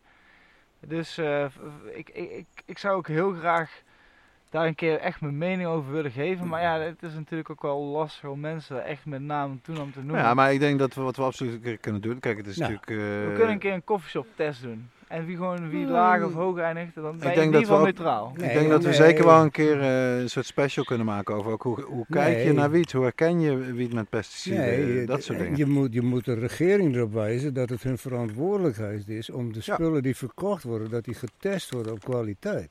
Ja. Want, want ze, ze heffen daar belasting op. En vooral op En het, pesticiden. het moet voldoen. En het OM zegt, wij, wij, dit zegt meneer de Jong, wij hebben dit beleid om de criminaliteit te bestrijden en om de volksgezondheid te behartigen. Nou, dat blijkt hier niet uit. Dus Nee. wil je de gezondheid behartigen, dan moet Ja. je gewoon controle uitvoeren. En, en controle, dat kun je alleen maar doen door het te legaliseren. Maar in ieder geval voor de bezoekers ook, voor de, voor de luisteraars die ook zelf denken van hoe herken ik in ieder geval eh, eh, bewerkte cannabis. Daar gaan wij Of, mee eh, aan de slag. Vind ik een interessante kwestie. Ik kan meenemen. zelf sowieso al eh, zeggen dat bijvoorbeeld mijn eh, collega Mauro eh Pikavet van de Stone Society heeft daar ooit ook een keer een column over geschreven eh, Oh ja. over hoe kun je wiet herkennen. Het is ook, ook, ook het is natuurlijk deels geur eh, met je ogen, maar het is ook, ook communiceren ook met de barmede of met de, met de, met de, met de bar- buttender, eh, die ook heel vaak wel zijn eerlijke mening erover geeft. Absoluut. En het dat- helpt om daarnaar te ja. vragen, ja. En ben er bewust van. Welke eh, wiet is schoon? Even, eh, Bio. Ja, Ja. eh, Maar het hangt er ook vanaf wat, wat voor eh, relatie die koffieshophouder met de kweker heeft. Kijk, ik leverde ook altijd aan een koffieshop. Kijk, en die man die wist wat hij kreeg gewoon. Ja. Die wist dat er niet mee gerotzooid werd. En wij kennen elkaar al eh, 40, 50 jaar. Dus ja, ik bedoel, dat, dat is ook een kwestie van, een, een, een, Ja. een kwestie van vertrouwen tussen Ja. de koffieshophouder en de kweker. Ja, bij de sodemieter die kweker de boel, nou dan moet hij moven gewoon. Ja.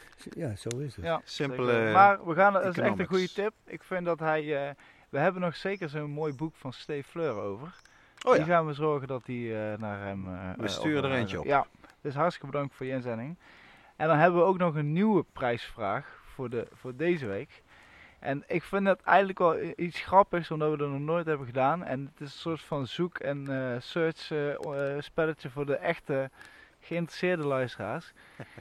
Met hoeveel bomen startte Doede eh, zijn huis? En hoeveel bomen stonden op zijn erf? ja, Eh, precies. oh, Toen hij eh, hier in 1970 aankwam door de modder. Hij Ja, ja. heeft het namelijk verteld. Dus eh, Ja. voor de echte... Wie goed heeft opgelet, weet het al. En anders moet je Niet even- verklappen, doe dit. Nee, niet verklappen. maar in ieder geval, degene die het juiste antwoord geeft, die krijgt een hartstikke tof pakket van Dutch Passion. De sponsor van deze aflevering. En om precies te zijn, vijf gefeminiseerde en zeven automatic powerplant zaden. Een echte classic, dus een snapback, of, eh, plus een snapback cap en een doosje lange vloei met tips. En wil jij kans maken op dit prijzenpakket? Mail dan jouw, eh, jouw inzending, het antwoord op de vraag hoeveel bomen eh, naar info.hitpodcast.nl, podcast met een T. Of doe mee via de comments onder de aflevering of het contactformulier op onze website www.hitpodcast.nl. Inderdaad. En uit de uitzending kiezen we één winnaar die we bekendmaken in aflevering 29. Dus eh, stuur je antwoord eh, snel in en wie weet maak je kans op die leuke prijs. Dus dan is het tijd voor onze laatste rubriek, de wijzen woorden. Wijze woorden. De wijze woorden van deze extra lange marathon, doe de tel Part, eh, part aflevering. drie, eh, eh, komen van, eh, van Joep Ome.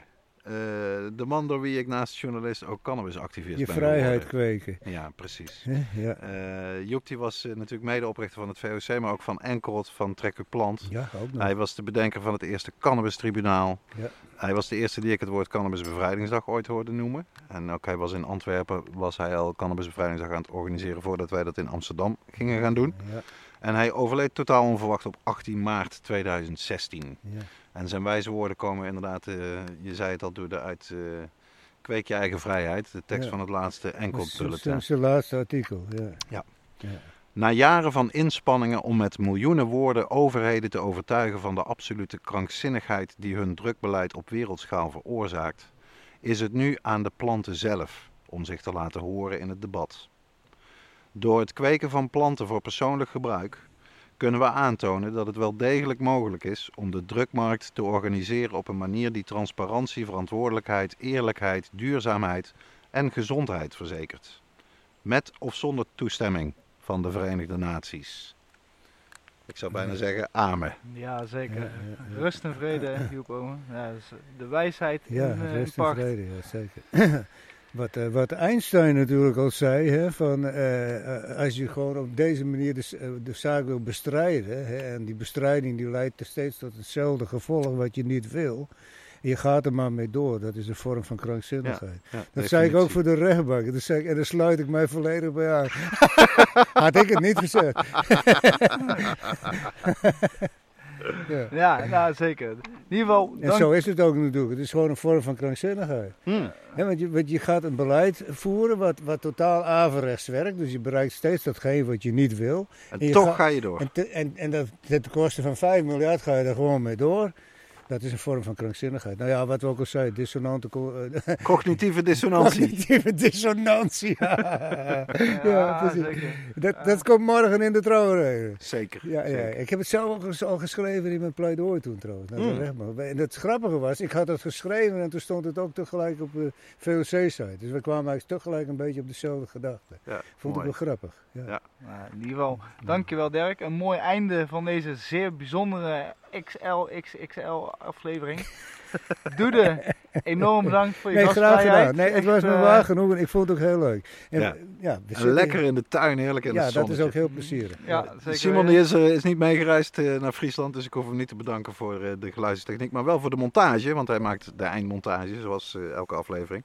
Dus ook dank aan hem en dank aan onze sponsor van deze aflevering, Dutch Passion, marktleiders op het gebied van innovatieve en klassieke cannabiszaden, verkrijgbaar op www.dutchpassion.com. En natuurlijk ook dank aan mijn charmante co-host Rens. Yes, dankjewel, dankjewel. En iedereen natuurlijk bedankt voor het luisteren en tot de volgende keer. Houdoe! Houdoe.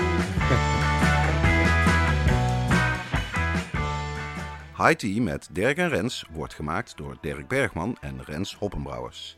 Deze aflevering werd mede mogelijk gemaakt door Dutch Passion, marktleiders op het gebied van innovatieve en klassieke cannabiszaden, verkrijgbaar op www.dutchpassion.com. Onze tune is Marijuana van de band Moon. Beluister hun muziek via iTunes en Spotify. Volg Tea ook op Instagram, at Tea Podcast met een T, of mail ons op info at.